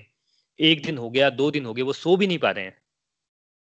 फिर उन्होंने क्या किया कि यार करना तो पड़ेगा ही, अपने आप को क्या किया, पुश किया, छोड़ नहीं दिया उस बात को। अपने फादर को एक चिट्ठी लिखी, उनके पिलो के नीचे रख दी और वो पूरी रात वेट करते रहे कि वो सुबह उठेंगे, पढ़ेंगे और मेरी बड़ी क्लास लगेगी। पर हुआ क्या एक्चुअल में, जब उनके फादर ने वो लेटर पढ़ा, उनको 2 मिनट तो बड़ा ही गुस्सा आया कि अरे चोरी कर ली, बट क्योंकि वो उनके फादर थे और वो समझे कि यार एक 16 साल का बच्चा मुझे चिट्ठी लिख रहा है कि उससे गड़बड़ हो गई है, क्षमा मांग रहा है, उन्होंने जाके महात्मा गांधी को गले से लगा लिया। और महात्मा गांधी इस स्टोरी के बेस पे बोलते हैं कि तब मैंने प्रण किया कि मैं जीवन में कभी भी झूठ नहीं बोलूंगा। बात बड़ी छोटी सी है सॉरी बोलना, पर महात्मा गांधी को ये बात कहाँ से कहाँ लेके चलेगी। तो मैं ये बोलने की कोशिश कर रहा हूँ, जितने हम टॉपिक्स कर रहे हैं आपको लग रहा होगा छोटे टॉपिक है, चलो सुना ठीक है, करना थोड़ी है। ऑर्डिनरी तो हम सब हैं, एक्स्ट्रा ऑर्डिनरी बनना है तो इन सब दिव्य गुणों को, इनको दिव्य क्यों बोला जाता है? सुनने में छोटे लग रहे हैं बट भाई ये बहुत बहुत मुश्किल काम है। जेन्युइनली सॉरी बोलना, आप में से किस किस ने अपने फैमिली में, देखिए गड़बड़े तो सबने की है, ऐसा तो हो ही नहीं सकता, मनुष्य हैं हम लोग, किसी ने ज्यादा किए किसी ने कम किया। मैं अपनी बात करूँ, मैं तो इतनी गड़बड़े की है कि कुछ तो मैं बता सकता हूँ, कुछ तो ऐसी मैं बता भी नहीं सकता आपको, इस लेवल की गड़बड़े की है। उसके लिए मैंने सॉरी बोला है, भाई नहीं होता है, राइट। तो मैं ये बोलना चाह रहा हूँ कि किस किसने कभी किया है कि जेन्युइनली जाके किसी को बोला हो कि नहीं यार मेरी गलती हो गई है, कुछ नोट ही लगा दिया हो, लेटर ही लिख दिया हो, एक पोस्ट ही चिपका दिया हो फ्रिज पे कि नहीं यार हो सकता है सॉरी फॉर यस्टरडे, मैं शायद से शाउट कर रहा था कल, शायद मैंने बदतमीजी ज्यादा कर दी। करके देखिए भैया, आध्यात्मिक प्रगति चाहिए, एक्स्ट्राऑर्डिनरी होना है तो ये दिव्य गुण लेके आना ही पड़ेगा। और देखिए ये टॉपिक्स अगेन वही हैं, क्यों करवाते हैं हम लोग? क्योंकि भगवद गीता के होते, भगवद गीता से ही सारा कुछ, जैसे मैंने आपको एग्जाम्पल भी दिया, बट भगवान ने जो प्रोसेस बताई है वो यही बताई है कि पहले टॉपिक्स को सुनो, श्रवण करो, एक बार करो, दो बार करो, जब तक वो अंदर ना बैठ जाए, फिर चिंतन करो, अपने लाइफ के एक्सपीरियंस से देखो कि हाँ यार मैं करता हूँ कि नहीं करता हूँ, कितने लेवल पे मुझे इम्प्रूव करना है। और थर्ड, फिर आपको एक्सपीरियंस होते हैं, फिर जब आपकी लाइफ में कोई ऐसा इंसिडेंट होगा आपको इमीडिएट चेक होगा कि हाँ यार यहाँ पे मुझे ये करना है। तो आज के टॉपिक से हमें सबको पहले तो क्षमा मांगनी है जहाँ पे गड़बड़े की है, और जहाँ पे क्षमा करना है उसको पॉइंट आउट करके कि हाँ यार उन सबको क्षमा करना है, यानी कि फ्री हो जाना है लाइफ में, अपने अंदर को फ्री कर देना है, सबको क्षमा कर देना है। देखिए हमें लगता है हम गड़बड़े नहीं करते, बट हम मनुष्य जो है ना, मैं आज ही पढ़ रहा था कि जैसे यू नो हम कोविड में हम मास्क लगा लगा के घूमते हैं, सबको बोलते भी है मास्क लगाओ मास्क लगाओ। आज ही कोई फोटोग्राफ शेयर कर रहा था कि कैसे ये जो मास्क हैं ये हम कूड़े में फेंक देते हैं, वहां से ये वाटर बॉडीज में चले गए और बर्ड्स को बड़ी प्रॉब्लम हो रही है भाई, उनके किसी के बीक में फंस गया है, किसी के गले में फंस गया है, किसी के नोज में फंस गया है। हम लोग प्लास्टिक यूज करते हैं भाई, वो किस एनिमल को जाके हर्ट हो जा रहा है हमें थोड़ी पता है। तो भाई कुछ गलतियां तो आप जानने में कर रहे हो, कुछ अनजाने में भी तो कर रहे हो, उसका हिसाब किताब कौन देगा? हम तो मास्क लगा के डस्टबिन में फेंक के हमें लगता है कि हमारा जीवन, हम दुनिया के सबसे अच्छा आदमी, भाई उस मास्क से किसी व्यक्ति, एक जानवर को अगर प्रॉब्लम होगी, वो जानवर भी तो किसी का वो हो सकता है ना, मदर हो सकती है, फादर हो सकता है। तो ये जो कर्मों की थ्योरी है इसको इतना सिंपल मत समझिए, ये मत सोचिए कि हाँ यार ये वाली गड़बड़ी तो गड़बड़ होती है बाकी नहीं होती, हमें पता ही नहीं हम कितनी गड़बड़े करते हैं। तो चलिए आज के लिए हम इतना रखते हैं, और मैं सबसे रिक्वेस्ट करूंगा, ये सबसे हाईएस्ट सबसे टफ चीज होती है क्षमा मांगना, क्षमा करना सबसे ज्यादा डिवाइन क्वालिटी होती है आध्यात्मिक प्रगति के लिए। हम चलिए भगवान से प्रेयर करते हैं कि ये देखिए ये क्वालिटी हम रियलाइज भी करें और हम यू नो अपने अंदर इसको समझें कि हाँ यार ये हमें करना ही पड़ेगा, अपने आप को पुश करें। तो देखिए ऐसा करते हैं, भगवान से प्रेयर करके आज मैं अपनी वाणी को विराम देता हूँ। कैसा है ना, ये जो क्वालिटीज होती है ना, इसको आप चाहे भी ना कई बार तो नहीं कर पाते हैं। मैं क्यों, ये मैं आपके लिए नहीं अपने लिए भी बोल रहा हूँ। बड़ी सारी चीजें होती हैं जहाँ पे आप माफ नहीं कर पाते, जहाँ माफी मांगनी उसको तो छोड़ दीजिए, कर भी नहीं पाते, तो वहां पे प्रेयर्स बहुत काम आती है। तो चलिए भगवान से प्रेयर करते हैं आज। हे ईश्वर, हे प्रभु, जो भी हैं आप, देखिए हमारे अंदर ना बहुत कमियां हैं, इतनी सारी कमियां हैं, कुछ हमें पता है कुछ हमें पता भी नहीं है। तो प्लीज हमारी, हम सबकी हेल्प कीजिए कि हम ना ये जो दिव्य गुण है सबको माफ करना और माफी मांगना ये अपने अंदर ला सकें, सबको माफ कर सकें, जो भी हमारे क्लोज बंदे हैं उनको माफ कर सकें, जो हमारे दूर हो गए हैं, जो नहीं पता हमें कहाँ हैं बट हमने उनके लिए ग्रज बना रखी है, उनको भी माफ कर सकें। और सबसे इम्पोर्टेंट, सबसे ज़्यादा इम्पोर्टेंट, हम अपने आप को माफ कर सकें। कई बार क्या होता है कि हमारे अंदर बहुत सारा ऐसा कर दिया होता है हमने गलत चीज़ें, हम अपने आप को माफ नहीं कर पाते, तो हम अपने आप को भी माफ कर सकें। तो इन्हीं प्रेयर्स के साथ या आप ये क्षमा दान के इस दिव्य गुण को अपने अंदर बढ़ाएंगे, सबको माफ कर देंगे, सबसे माफी मांग लेंगे और अपने आप को भी माफ कर देंगे। आज यहाँ मैं क्लोज करता हूँ। Thank you so much. Hari Hari बोल। विपुल भैया साथ में है तो आप प्लीज ओवरटेक कर लीजिए। हरी हरी बोल एवरीवन। हरी हरी बोल वरुण जी। आज का टॉपिक क्षमा एक दिव्य गुण, बहुत ही अच्छा टॉपिक था और डेफिनेटली जैसे कि आपने बोला कि ये एक दिव्य गुण है, ठीक है। एज ए ह्यूमन जो है ना, हमारे लिए क्षमा करना किसी को भी, यहाँ तक कि अपने आप को भी, बहुत ही मुश्किल है। लेकिन अगर हमने ये अपने अंदर अपना लिया तो वो हमें वो बताएगा कि हाँ हमारी डिवाइन स्पिरिचुअल प्रोग्रेस हुई है कि नहीं हुई है। तो अब हम क्षमा कर क्यों नहीं पाते हैं, हम लोग आपने जो बताया कि सबसे पहले तो रूट कॉज पाते हैं, कर क्यों नहीं पाते हैं। जैसे कि बात हुई ईगो की कि हमारे अंदर मैं ही बहुत है कि हम लोग ना इतने ज्यादा ईगोइस्टिक होते हैं कि हमें लगता है कि नहीं यार कि चाहे हमें अंदर से पता भी हो कि मैं गलत हूँ, लेकिन फिर भी हमारी ईगो जो होती है ना, हम ईगो बोलती है नहीं यार मैं कैसे एक्सेप्ट कर लूँ कि मैं गलत हूँ। तो ईगो के इस चक्कर के हम कभी भी किसी को क्षमा नहीं कर पाते हैं, ठीक है। और दूसरा लैक ऑफ स्पिरिचुअल नॉलेज, ठीक है, हमारे पास आध्यात्मिकता की रास्ते भी हम चले नहीं होते हैं, हमें स्पिरिचुअल नॉलेज नहीं होती हमें, तो फिर हमें लगता है कि यार ये क्या माफ करने से किसी को क्या मिल जाएगा, क्या होगा क्या नहीं होगा। और इसके बाद आपने ना इसको बहुत ही अच्छे तरीके से स्पिरिचुअलिटी के साथ रिलेट किया, जैसे कि आपने साइकिल बताया कि हाँ every action has its equal and opposite reaction. और आपने उसके बाद जो द्रौपदी का एग्जाम्पल दिया, तो मैं इसी एग्जाम्पल को थोड़ा सा एलैबोरेट करूंगा कि द्रौपदी का चीरहरण हुआ, ठीक है, उसके बाद उसको बहुत गुस्सा आया, श्री कृष्णा ने उसको आकर समझाया कि हे द्रौपदी, ठीक है जो भी हुआ वो बहुत बुरा हुआ, ठीक है, तुम चाहो तो उनसे बात मत करो, उनसे अलग हो जाओ, जो भी करो, बट इस बात के लिए उनको माफ कर दो। अब श्री कृष्णा कौन थे? श्री कृष्णा जो थे हमारी बुद्धि हैं, जो हमारी बुद्धि हमें कहीं ना कहीं बोलती है कि हाँ नहीं आज इसको आप ये जो कुछ भी हो गया इसको माफ कर दो, आगे बढ़ते हैं, लेकिन हम लोग सुनते नहीं है। तो द्रौपदी ने भी वो चीज की, द्रौपदी ने बात सुनी नहीं। अब हुआ क्या कि action has every each and every action has equal and opposite reaction. तो द्रौपदी का रिएक्शन क्या था? द्रौपदी का रिएक्शन क्या था कि उसने भीम को इंस्टिगेट किया कि भैया कि ये मेरे साथ ऐसा हुआ, तो मुझे दुशासन का खून लगाना है अपने बालों में, और मैं अपने बाल खुले रखूंगी जब तक दुशासन का खून मैं नहीं लगा पाऊंगी। तो द्रौपदी ने अपने बाल खुले छोड़ दिए, ठीक है। और उसके बाद हुआ क्या, इसकी वजह से एक इतना बड़ा महाभारत हुआ जो सब दुनिया की सबसे बड़ी लड़ाई, आज तक की सबसे बड़ी लड़ाई कही जा सकती है, और जिसे कहते हैं कि इंडिया में क्षत्रिय जो है ना, क्षत्रिय बहुत कम हो गए थे इस लड़ाई के बाद, जितने भी क्षत्रिय थे ऑलमोस्ट इस लड़ाई में मर चुके थे। तो इतना बड़ा युद्ध हो गया द्रौपदी के क्षमा ना करने की वजह से। अगर वो क्षमा करती, मतलब चाहे उनसे बात नहीं करती, उनसे अलग हो जाती, लेकिन दिल से क्षमा करती कि ठीक है मैं आपको क्षमा करती हूँ इस चीज के लिए, और आगे बढ़ती हूँ और तो अपनी लाइफ को आगे लीड करती है, तो ये सब चीज नहीं होती। अब इसको आगे एक स्टेप आगे और देखते हैं कि चलो ठीक है द्रौपदी ने तो अपना बदला ले लिया, ठीक है, उसको लगा कि हाँ यार कि मैंने अब इक्वल हो गया, उन्होंने मेरे आत्मसम्मान को ठेस पहुंचाई, उन्होंने चीटिंग करी, तो उसका बदला उनको ये मिल गया। लेकिन इसके नेक्स्ट स्टेप पे द्रौपदी के साथ क्या हुआ, इसका नेक्स्ट स्टेप जो था द्रौपदी के साथ ये हुआ कि द्रौपदी को अपने 5 बच्चे गंवाने पड़े। क्यों? क्योंकि that was the reaction of that war. तो ये जो है ना, ये सब बात जो हम समझ रहे हैं कि एक्शन एंड रिएक्शन, ये बहुत इंपॉर्टेंट है क्षमा वाले के अंदर, कि अगर हम क्षमा नहीं करेंगे ना किसी को, तो डेफिनेटली उसका हम कहीं ना कहीं किसी ना किसी टाइम किसी तरीके में हम लोग उसका रिएक्शन देंगे दूसरे इंसान को, और वो जब दूसरा इंसान भी उसका एक्शन लेगा, क्योंकि उसको भी कहीं ना कहीं चीज हर्ट करेगी, तो फिर उसका नुकसान हमें ही होने वाला है। तो कहने का मतलब यह है कि अगर हम किसी को क्षमा ना करेंगे तो नहीं करेंगे तो अल्टीमेटली सफर हम ही है। हमें लगता है कि नहीं यार हम इसको मैं मजा चखाऊंगा और मैं इसका मजा चखाने के लिए मैं ये करूंगा, लेकिन होता क्या है कि बदले की भावना के चक्कर में उसका नुकसान तो मैंने कर दिया, लेकिन साथ साथ में आपका अपना नुकसान भी हो जाता है। हम लोग बहुत सारे एग्जाम्पल देखते हैं कि जमीनों के झगड़े होते हैं, जमीनों के झगड़ों में जनरेशन की जनरेशन खत्म हो जाती है। अगर आप कभी देखेंगे पुराने टाइम के बात सुनेंगे तो लोग एक दूसरे की जनरेशन खत्म कर देते हैं, भाई आपस में, जिनके आपस में जमीन के झगड़े होते हैं। तो इतना, क्योंकि किसी एक ने किया, फिर उसको दूसरे ने ग्रज पाल लिया, फिर दूसरे ने किया, फिर तीसरे ने ग्रज पाल लिया।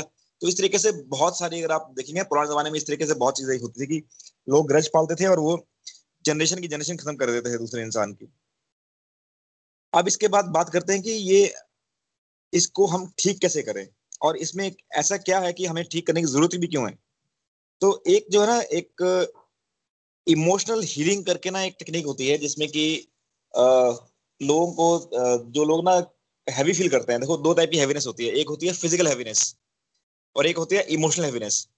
फिजिकल हैवीनेस क्या है कि आप जैसे कि जिसका कि जो लाइफस्टाइल है वो ठीक नहीं है, सीडेंटरी लाइफस्टाइल है, और वेट बहुत ज्यादा वेट हो गया, तो उसको ना जब भी वो चलेगा या जब भी उठेगा, जब भी लेटेगा, तो उसको ना एक हैवीनेस फील, बॉडी में हैवीनेस फील होगी कि हाँ यार कि मेरी बॉडी हैवी हो गई है, और मेरे से जो मैं चल फिर रहा हूँ वो मैं इजिली नहीं चल पा रहा हूँ। तो उसको क्या बोला था कि आप एक एक्सरसाइज करो, फिजिकल एक्सरसाइज करो, चाहे रनिंग करो, चाहे जिम जाओ, जिससे कि आपकी ये जो वेट शेड होगा, आपका लाइफस्टाइल इंप्रूव होगा और आपको फिजिकल हैवीनेस जो है ना, वो फिजिकल हैवीनेस आपको नहीं लगेगी। एक होती है इमोशनल हैवीनेस। इमोशनल हैवीनेस क्या होती है कि हमने ना ग्रज पाल लिए होते हैं, और वो इमोशनल है नहीं कि वो अभी के ग्रज होता है 20 साल 25 साल शादी से पहले, बचपन में किसी ने कुछ बोल दिया, जो इंसान इस दुनिया में नहीं है उसके बारे में भी ग्रज पाल के रखे हैं हम लोग ने। तो उससे क्या होता है कि इमोशनल हैवीनेस हो जाती है। अब हम सुनते हैं ना कि चीजें कि यार कि कई बार कुछ लोग बोलते हैं कि यार मुझे सिर दर्द रहता है सारा टाइम, मुझे बॉडी पेन रहती है, मुझे माइग्रेन रहता है, मुझे बैक एक रहती है। तो मोस्टली ऑफ द जो मोस्टली होता है ना इनका एक तो होता है कि जो फिजिकल आपने कुछ चीज ऐसी की या आपको रात को नींद नहीं आई, आपको रात को आप सोए नहीं किसी चक्कर में, तो आपको सिरदर्द होगी। लेकिन कई बार आप नोटिस करके ना आपको सिरदर्द वैसे ही सिरदर्द हो जाती है किसी बात को लेकर। तो होता है क्या कि हम लोग ना बस वही पुरानी जो बातें होती हैं, हमारे अंदर ग्रज होते हैं, उनके बारे में सोचते रहते हैं कि यार उसने मेरे साथ ये किया था। तो उससे हम इतने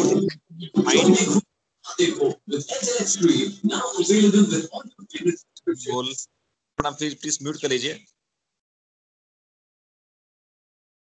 तो होता क्या कि हम लोग ना हमारे अंदर जो ग्रजेस होते हैं उनको हम बार बार रिपीट करते रहते हैं। किसी ने कुछ बोल दिया उसी के बारे में सोचते रहते हैं, बदले के बारे में सोचते रहते हैं और माइंड को इतना हैवी कर लेते हैं कि हमें इस टाइप की चीजें हो जाती हैं। सर दर्द हो जाती है, हमारी पीठ दर्द हो जाती है और हमें माइग्रेन हो जाता है। और इन सभी को जो करने की ना एक आपने सुना होगा टेक्निक्स होती है, इमोशनल हीलिंग होती है, रेकी हीलिंग होती है। तो ये रेकी हीलिंग वगैरह में होता क्या है कि ये जो आपको इस तरीके से आपको वो कंसोल करते हैं, आपको आपसे बात करते हैं, आपसे कनेक्ट करते हैं, आपके इमोशंस को बाहर निकालते हैं। और जब आप अपने इमोशंस बाहर निकालते हैं, चाहे वो बोल कर, चाहे रो कर, चाहे अपना कन्फेशंस करके, तो जब आपके इमोशन बाहर निकलते हैं then you feel emotionally light. तो अल्टीमेटली जैसे कि मैं आपको एग्जांपल देता हूँ कि एक बार मैं एक ना ट्रेनिंग अटेंड कर रहा था, उसमें ना ये इमोशनल हीलिंग कुछ ब्रीफ टॉपिक टाइम के लिए टच की गई थी। तो उसमें ये बताया गया था कि चलो ठीक है, आपके अंदर कोई ग्रज है किसी के बारे में, तो उनको आपने फोन करना है, उनसे बात करनी है, उनको एक्सप्लेन करना है कि ठीक है उनको आपने माफ कर दिया। तो एक हमारे टीम में एक मेंबर था, उसने ना अपने फादर इन लॉ से कम कोई 10 साल से बात नहीं की थी, ड्यू टू सम कभी कोई बात होगी, किसी शादी ब्याह में कुछ बात होगी, कुछ उनको बुरा लग गया होगा। तो 10 साल से अपने फादर इन लॉ से बात नहीं की थी। तो वो उस इमोशनल हीलिंग तो उसका इतना इम्पैक्ट पड़ा कि उसने ना वो ट्रेनिंग से बीच में ऐसा निकल कर उसने अपने फादर इन लॉ को फोन किया, उनसे सॉरी मांगी, उनको बोला कि उनसे रिस्पेक्टफुली उनसे बोला कि ठीक है मैं आपको बारे में ये सोचता था और मैंने इतना ग्रज पाल रखा है और मैं आपको उस बात के लिए माफ कर देता हूँ और आप भी मुझे माफ कर दीजिए। और आपस में फिर वो then he really cried on that day, मतलब कि वो 15-20 मिनट रोता ही रहा। तो what I am trying to say here is कि जो इमोशनल होता है ना, ये इमोशनल हीलिंग ना इज वेरी वेरी डिफिकल्ट। और इसके लिए आपको फिर डॉक्टर्स के पास या इस तरह इमोशनल हीलिंग हीलर्स के पास जाना पड़ता है इन सब इमोशनली लाइट फील करने के लिए। एक और एग्जांपल देना चाहता हूँ, एक ना गुरु गोपाल दास के बारे में सुना होगा आपने। तो उनको ना कभी आपके अपने फादर के साथ कोई गरज हो गया था, कुछ उनके भी आपस में फादर के साथ कुछ फाइट होगी किसी बात के बारे में, और उन्होंने फादर से बात करना बंद कर दिया जस्ट बिकॉज की he was not able to forgive his father for some reasons. तो हुआ क्या कि उन्होंने 4-5 दिन 7 से उन्होंने फादर से बात नहीं की थी, and then he got one day he got a news कि हिज फादर डाइड। तो उसको उन गुरु गोपाल दास को जो इतने मतलब कि इतने स्पिरिचुअल अलाइंड हैं, इतने स्पिरिचुअल प्रोग्रेस हो चुकी है उनको, he is still feeling in his heart किया कि मैं अपने फादर से ना बातें नहीं कर पाया, उनसे मैं दिल की बात नहीं रख पाया, उनको मैं माफ नहीं कर पाया, उनको ये भी नहीं बता पाया कि मैं आपसे नाराज क्यों हूँ, बस मैंने ये सोच लिया कि मैं उनसे बात नहीं करूंगा और 5 साल से मैंने बात ही नहीं किया उन्हें फादर से। तो ये सब चीजें होती हैं जब हम किसी को माफ नहीं कर पाते। और ये जैसे कि मैं बात कर रहा हूँ गुरु गोपाल दास की, जो इतने बड़े स्पिरिचुअल गुरु हैं। तो हम लोग तो किस खेत की बोलिए, तो हमने भी डेफिनेटली कहीं ना कहीं बहुत सारे लोगों के साथ ग्रज बनाए हुए हैं अपने आसपास, फैमिली के साथ, अपने रिलेशनशिप में। तो ये जो बात हमने की कि action has every action has equal and opposite reaction, तो हमें जो है ना ये ग्रज जो पाल लेते हैं हम लोग, बदले की भावना हमारे अंदर आ जाती है और हम लोग सोचते हैं कि हम लोग किसी को माफ नहीं करेंगे और हम लोग परेशान समझते हैं अपने आप को माफ ना करना। तो उससे होता है क्या कि हमारा इमोशनल डिसबैलेंस हो जाते हैं और फिर हमारी जो लाइफ है ना, लाइफ उसी डायरेक्शन में चलने लग पड़ती है। हमारा जो मकसद बन जाता है ना फिर हमारा कि हम लोग जब तक ये चीज ठीक नहीं होगी, जब तक मैं इसका बदला नहीं लूंगा, तब तक मैं चैन से नहीं बैठूंगा। तो उससे क्या होता है कि जो हमारी लाइफ के जो बाकी प्रायोरिटीज हैं, बाकी चीजें ना, उन सब पे बहुत सारा इफेक्ट पड़ता है। तो इट्स वेरी वेरी इंपॉर्टेंट कि हम लोग दूसरे को माफ करें और जैसे कि इंग्लिश में बोलते हैं कि to Ariz human and to forgive divine, तो डेफिनेटली फॉरगिव करना एक डिवाइन क्वालिटी है। और जैसे कि वरुण जी ने प्रेयर्स की कि हाँ, it's very very difficult, it's not easy even for somebody who is spiritually very very advance, उसके लिए भी बहुत डिफिकल्ट है किसी को क्षमा करना, क्योंकि हमारी ईगो बहुत है और अपने आप को क्षमा करना भी बहुत मुश्किल होता है। तो आई थिंक उसी उन्हीं प्रेयर्स के साथ आई थिंक मैं भी अपनी वाणी को विराम देता हूँ और हम इसके बाद सत्संग के अगले पड़ाव पे चलते हैं जो कि है reviews and learning. Hari Hari बोल, हरी हरी बोल। जो भी अपना रिव्यू देना चाहेगा तो you can unmute and share his review. Hari Hari बोल, हरी हरी बोल, हरी हरी बोल, हरी हरी बोल। राजेंद्र जी, आज का सत्संग आपने बहुत अच्छा किया जिसमें आपने फॉरगिवनेस की इम्पोर्टेंस के बारे में बताया। अच्छा, ये क्षमा बरन को चाहिए छोड़ने को उत्पात, कहाँ विष्णु घटी गए हो जो भृगु ने मारी रात। जैसे जैसे हमें सात्विक गुण बढ़ते हैं वैसे वैसे हमें क्षमा करने के गुण भी बढ़ते जाते हैं। हम सब जानते हैं कि हमारे साथ किसी मनुष्य के साथ मेलजोल होता है या बोलचाल होती है, वे सब हमारे पूर्व जन्म के संस्कार से होती है, बिना कारण कुछ भी नहीं होता। अगर किसी ने हमारे साथ बुरा व्यवहार किया और हमने उस बात को दिल से लगा रखा तो उससे हमें एक तो 100 किस्म की बीमारियां हो जाएंगी, जिससे हम इस जन्म को तो खराब करेंगे ही और आगे भी कई जन्म खराब हो सकते हैं। अगर हम किसी को माफ़ करते हैं तो हो सकता है कि उस व्यक्ति को अपनी गलती का एहसास हो जाए और उसकी बुद्धि और ट्रांसफर हो जाए। इसके विपरीत अगर हमसे भी किसी को हर्ट हुआ हो तो हमें भी उससे माफ़ी मांग लेनी चाहिए। इससे हमारे दुश्मन भी दोस्त बन जाते हैं और छोटी मोटी मिसअंडरस्टैंडिंग भी खत्म हो जाएगी। हरी हरी बोल, हरी हरी बोल। राजेंद्र जी, हरी हरी बोल। आपने बहुत ही अच्छा रिव्यू दिया और आपने जो बात बोला, जो अपना श्लोक बोला भृगु जी वाला, वो बहुत ही फिट बैठता है कि देखो भृगु जी ने क्या किया था। भृगु जी ने गुस्से में आकर विष्णु जी के पाँव में, पेट में लात मार दी थी। अब विष्णु जी ने क्या किया? विष्णु जी क्या नाराज हुए या उन्होंने उसको भस्म कर दिया? नहीं, उन्होंने कहा कि यार कि भृगु जी से उन्होंने उल्टा बोला कि देखो ऐसा तो नहीं है कि मेरा ना पेट बहुत दिनों से खराब चल रहा है, मेरा मुझे तो ऐसा तो नहीं है कि आपने मुझे पेट पे लात मारी तो आपको, आपके पाँव को हर्ट हो गया। तो ये इतनी अच्छी क्वालिटी है कि हमें ना अपने आप को, अपने अंदर ये चीजें डेवलप करनी है, अपने स्पिरिचुअल प्रोग्रेस करनी है कि हम किसी को भी आराम से माफ कर पाए। और डेफिनेटली, लेकिन हाँ ये जरूरी है, किसी ने आपको कुछ उल्टा सीधा ऐसा कुछ कर दिया कि तो हमें उस पर एक्शन जरूर लेना है, लेकिन फॉरगिवनेस जरूर रखनी है कि हम लोग मेंटली एक दूसरे को फॉरगिव कर पाए। और फॉरगिव करेंगे तो फिर हम लोग डेफिनेटली स्पिरिचुअल पाथ पे ग्रो करेंगे और हमारी लाइफ भी सुधर जाएगी। थैंक यू सो मच अपना रिव्यू शेयर करने के लिए। और कोई कुछ कहना चाहेगा इस बारे में?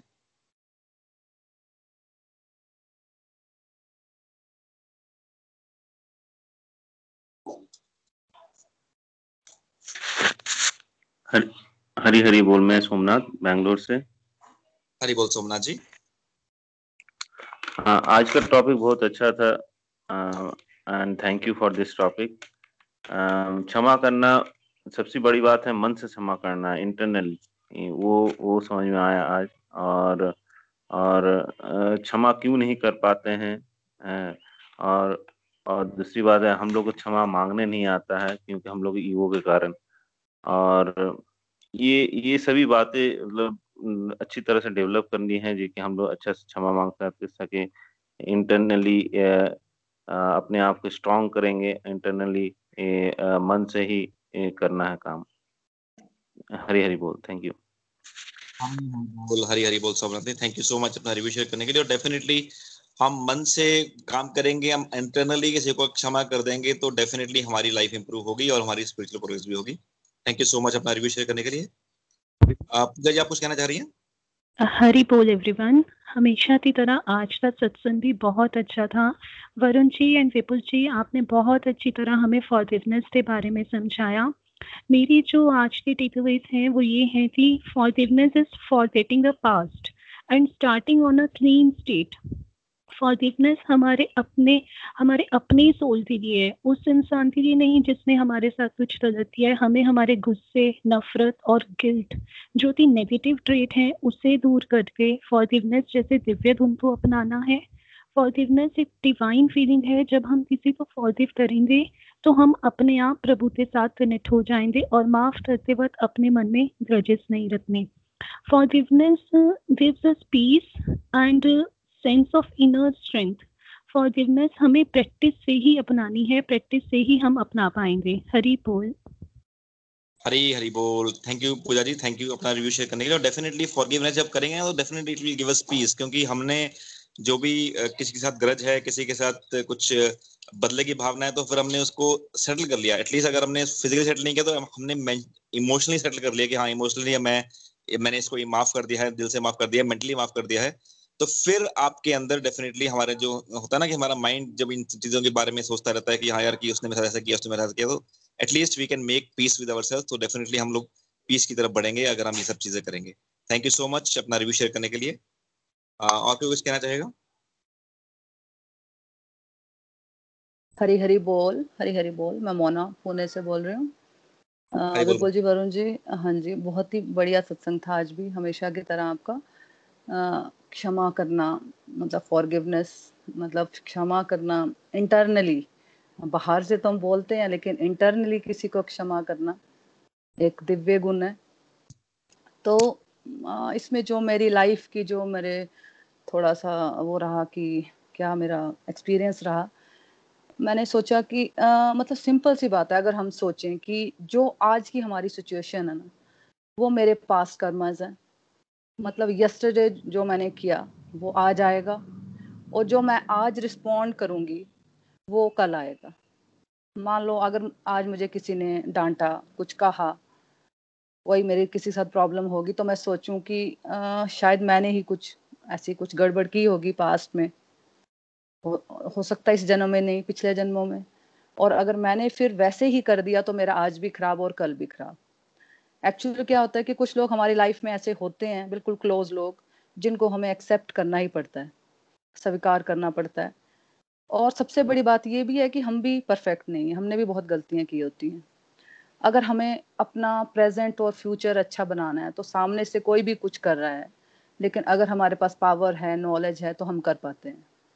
अगर हम प्रेजेंट में सब कुछ ठीक करेंगे तो हमारा प्रेजेंट और हमारा फ्यूचर ऑटोमेटिकली बढ़िया हो जाएगा। तो इसमें मैं एक करना कैसे है, इसके लिए बहुत बहुत इम्पोर्टेंट रोल है भगवान से जुड़ना, प्रार्थना का। अगर हम जो मैं करती हूँ, मैं अपना बताती हूँ कि अगर हमारे किसी के साथ मान लो रिलेशन अच्छे नहीं है तो अगर हम चाहे हमारी गलती है या नहीं, अगर हम भगवान के पास मंदिर में जाकर प्रार्थना करें कि हे भगवान कि मैं उस पर्टिकुलर पर्सन के साथ मैं अपना ठीक करना चाहती हूँ रिलेशन, और साथ में ये भी कहना है कि पास्ट कर्मास, चाहे इस जन्म के चाहे पिछले जन्मों के, मैंने कुछ भी किया है ना, चाहे कुछ भी किया है मैंने, तो मैं आपसे भगवान आपसे माफ़ी मांगती हूँ, तो मैं पर्टिकुलर पर्सन से अपने रिलेशन ठीक करना चाहती हूँ। तो इससे, और भगवान करते हैं, बिल्कुल करते हैं, तो इससे क्या होता है कि हम कहीं ना कहीं अंदर से बिल्कुल लाइट हो जाते हैं और हम और स्ट्रांगली भगवान से जुड़ पाते हैं। हरी हरी बोल, हरी हरी बोल, हरी हरी बोल। Mona ji, thank you so much अपना रिव्यू शेयर करने के। और डेफिनेटली जब तक हम भगवान से नहीं जुड़ेंगे तो हम क्षमा कर भी नहीं पाएंगे किसी को, और हम अपनी बात तो किससे कर सकते हैं। कुछ एक बातें होती हैं जो हम लोग किसी से भी नहीं कर सकते, ठीक है। हम लोग बोलते हैं कि हम अपनी सारी बातें स्पाउस के साथ शेयर करते हैं, अपने पेरेंट्स से शेयर करते हैं, बट स्टिल कुछ एक ऐसी बातें होती हैं जो हम किसी के साथ नहीं कर सकते, तो किसके साथ करेंगे वो बातें। तो वो बातें अगर हम भगवान के साथ कर पाएं और भगवान के साथ कनेक्शन बना पाएं तो डेफिनेटली हम लोग क्षमा भी कर पाएंगे, क्योंकि क्षमा एक डिवाइन क्वालिटी है, वो ह्यूमन क्वालिटी है ही नहीं। जैसे कि हमने बोला कि this very very difficult for human to forgive someone, तो डेफिनेटली हम स्पिरिचुअल पाथ बनाएंगे, भगवान के साथ कनेक्शन बनाएंगे, तभी हम क्षमा कर पाएंगे। थैंक यू सो मच अपना रिव्यू शेयर करने के लिए। एक बात मैं और कहना चाहती हूँ मैं एक बात और शेयर करना चाहती हूँ कि मैं बिल्कुल अपने बच्चों से माफी मांगती हूँ, सॉरी बोलती हूँ उनको जब मेरे से गलती हो जाती है। तो यही शेयर करना था मुझे। हरी बोल, हरी बोल। डेफिनेटली मोना जी। और ऑन लेटर नोट, जब भी मेरे से गलती होती है या मेरे से मेरी वाइफ से गलती होती है तो मैं हमेशा उसे सॉरी मांगता हूँ। हरी हरी बोल। और कोई कुछ कहना चाहेगा? हरी बोल, हरी बोल। मीना जी, हरी बोल। हाँ जी वरुण जी, आज का आपका टॉपिक बहुत ही अच्छा था, फॉरगिवनेस का। और जैसे ही मैंने वरुण जी का वो मैसेज पढ़ा कि आज इस टॉपिक पे बात करेंगे, तो मेरे को एकदम से ना एक मेरे मन में बात चल रही थी कि ना कि कोई इंसान जब हमारे से बात करता है, जैसे किसी की बात हमें हर्ट होती है, तो वो इंसान तो बोल के चला जाता है, उसको पता भी नहीं होता कि उसने कुछ ऐसा बोला है हमें हर्ट हुआ है, लेकिन वो हमारे मन में बात बैठ जाती है और हम हर्ट होते हैं और कई सालों साल हम अपने मन में बात लेके बैठते हैं। उससे क्या होता है कि हम उसको तो क्षमा नहीं कर पाए, लेकिन हम खुद को भी क्षमा नहीं कर पाए, हमने खुद को हर्ट किया और खुद को भी हमने क्षमा नहीं किया। ये इससे मेरी ये बहुत जैसे होता है ना कि लर्निंग हुई कि हमें कोई हमें बात करे तो हमें अपने दिल में नहीं लगानी, उसको मतलब ये है कि उसको उसी वक्त हमें माफ कर देना, जिससे कि हम उसको भी माफ कर देंगे और खुद को भी माफ कर देंगे, खुद को भी हम हर्ट नहीं कर पाएंगे। हरि बोल। हरी हरी बोल मीना जी। डेफिनेटली ऐसा होता है और कई बार ना कि सामने वाले की कई बार इंटेंशन नहीं होती है किसी को हर्ट करना, और कई बार क्या होता है ना किसी के बोलने का तरीका ऐसा होता है कि वो बंदा इंसान बोलता ही ऐसा है कि उसकी बात ही हर्ट हो जाती है। तो ये भी बहुत इंपॉर्टेंट है कि कई बार हम लोग किसी की इंटेंशन नहीं समझ पाते कि किसी ने हमें कुछ बोला तो इंटेंशनली बोला कि नहीं बोला, लेकिन बेस्ट वे ये है चाहे किसी ने इंटेंशनली बोला चाहे किसी ने अनइंटेंशनली बोला, अगर हमें कोई चीज हर्ट कर गई तो डेफिनेटली हमें उसको फॉरगिव करना है, और एटलीस्ट इफ नॉट फिजिकली तो एटलीस्ट मेंटली उसको फॉरगिव करें तो डेफिनेटली हम लोग हमें पीस की अनुभूति होगी। हरी हरी बोल। थैंक यू सो मच अपना रिव्यू शेयर करने के लिए।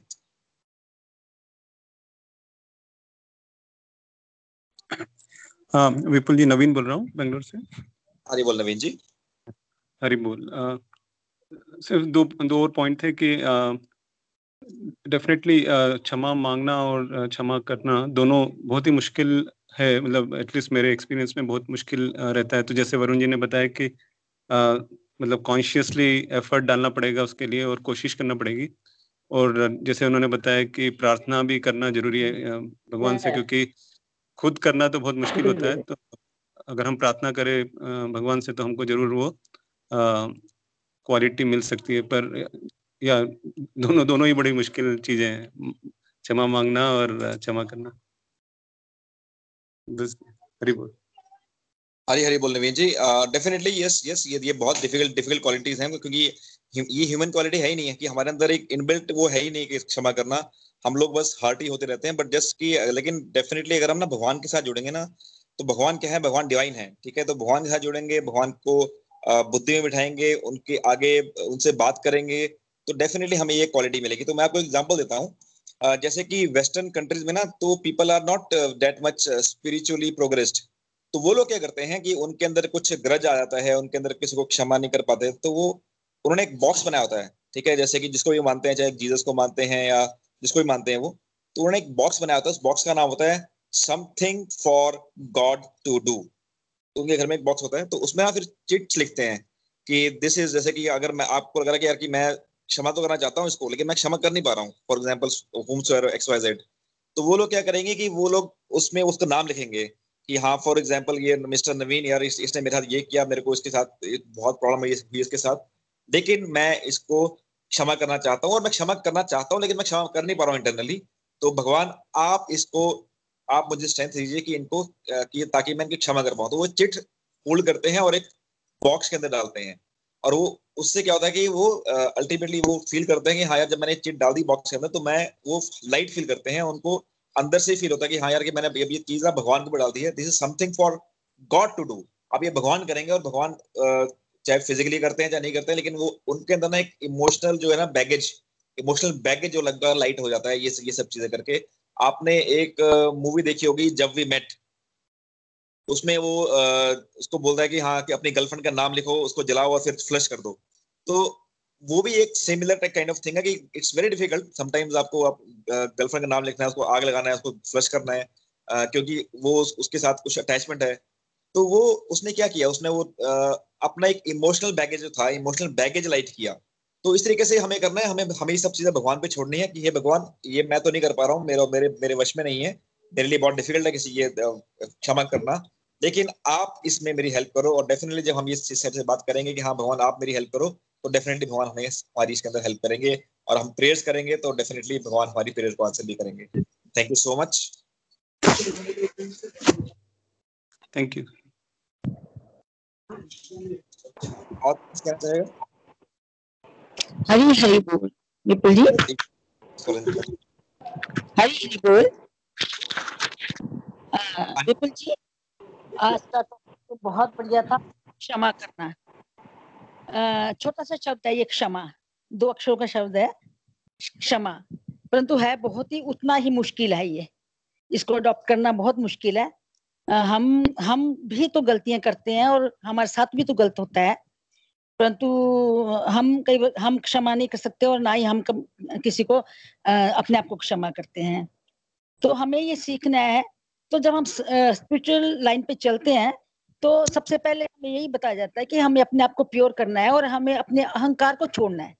अगर हम अपने अहंकार को छोड़ देंगे कि मैं बड़ा हूँ, तो हम जरूर किसी को क्षमा कर पाएंगे।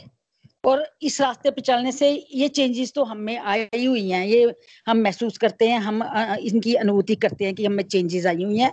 तो मैं कहती हूँ कि सबसे पहले हम अहंकार छोड़ें, और अहंकार छोड़ के दूसरों की गलतियों को माफ करें, तो ऑटोमेटिकली हमें वो बुरा ही नहीं लगता है। ये कोई कुछ कह रहा है तो हमें बुरा ही नहीं लगेगा अगर हम अहंकार को छोड़ेंगे तो अहंकार को छोड़ना और भगवान से प्रार्थना करना, यही 2 तरीके हैं जिससे हम इतना बड़ा दिव्य गुण जो अपने में ला सकते हैं और अपनी सात्विक प्रोग्रेस कर सकते हैं। हरी हरी बोल, हरी हरी बोल, हरी हरी बोल। सुरनता जी, डेफिनेटली हम लोग अपने अहंकार को छोड़ेंगे और हम लोग भगवान के साथ नतमस्तक होंगे, भगवान के साथ प्रेयर करेंगे और भगवान से स्ट्रेंथ मांगेंगे, हे भगवान मुझे स्ट्रेंथ दो ताकि मैं अपने आप को और किसी और को मैं क्षमा कर पाऊँ। तो डेफिनेटली हमें भगवान इसमें स्ट्रेंथ भी देंगे, जब प्रेयर करेंगे सच्चे मन से तो डेफिनेटली हमें ये क्वालिटी मिलेगी और हम दूसरों को माफ कर पाएंगे। हरी हरी बोल। Thank you so much interview share करने के लिए। क्षमा न करने से हम अपने आप को टॉर्चर करते हैं विपुल जी, दूसरों को तो क्या टॉर्चर करना, वो हम अपने आप को टॉर्चर करते हैं, अंदर ही अंदर घुलते रहते हैं, और उससे हमारे अपने स्वास्थ्य पे, हमारे मेंटल पोजीशन पे, हमें स्पिरिचुअली उस पे जर्नी में फर्क पड़ता है हमें। इसलिए हमें चुपचाप क्षमा कर देना चाहिए और बात को भूल देना चाहिए, भूल जाना चाहिए, ऐसा मेरा सोचने का, ऐसा मेरा विचार है। नहीं, डेफिनेटली आपका जो विचार है बिल्कुल ठीक है। और ये ना, ये क्या होता है कि अगर हम एक ना चक्रा मेडिटेशन के अंदर जाते हैं, चक्रा मेडिटेशन होती है, तो वो चक्रा मेडिटेशन में ना क्या होता है कि चक्रास ब्लॉक हो जाते हैं हमारे। चक्रास ब्लॉक कैसे हो जाते हैं कि इन्हीं इमोशंस की वजह से, किसी को हमने फॉरगिव नहीं किया या किसी की बात दिल पे लगा ली, तो उससे क्या होता है कि हम, और या किसी का कुछ एक्सपेक्टेशन ऐसी पाल ली है कि हम लोग वो फुलफिल नहीं हो पा रही, तो फिर उसके लिए हमने गर्ज पाल लिया। कुछ ऐसी बातें हैं जो किसी से हम करना चाहते हैं लेकिन कर नहीं पाते हैं ड्यू टू अवर नेचर, तो वो क्या करता है, वो हमारा चक्रास ब्लॉक कर देते हैं। तो उस चक्रास ब्लॉक करने से ना हमारी जो है कि हमारी फिजिकल हेल्थ पे बहुत फर्क पड़ता है और डेफिनेटली स्पिरिचुअल हेल्थ पे फर्क पड़ता है। तो ये साइंटिफिक एविडेंस है इन सब चीजों का। तो ये ऐसा नहीं है कि ये सिर्फ हम लोग बात कर रहे हैं, और डेफिनेटली हम लोग क्षमा कर पाएंगे किसी को भी, अपने आप को, तो डेफिनेटली हमारी फिजिकल हेल्थ भी इंप्रूव होगी और डेफिनेटली हमारी स्पिरिचुअल हेल्थ भी इंप्रूव होगी। Hari Hari, thank you so much. और भी कुछ कहना चाहेगा? हरी बोल, हरी बोल, हरी बोल, हरी बोल। मैं गीता गुप्ता गुड़गांव से बोल रही हूँ। धन्यवाद दीपू जी, वरुण जी, आज का सत्संग भी बहुत अच्छा था। आज की हमारी लर्निंग है कि हमें अपने अंदर के अहंकार को मिटाना है। मनुष्य को के अंदर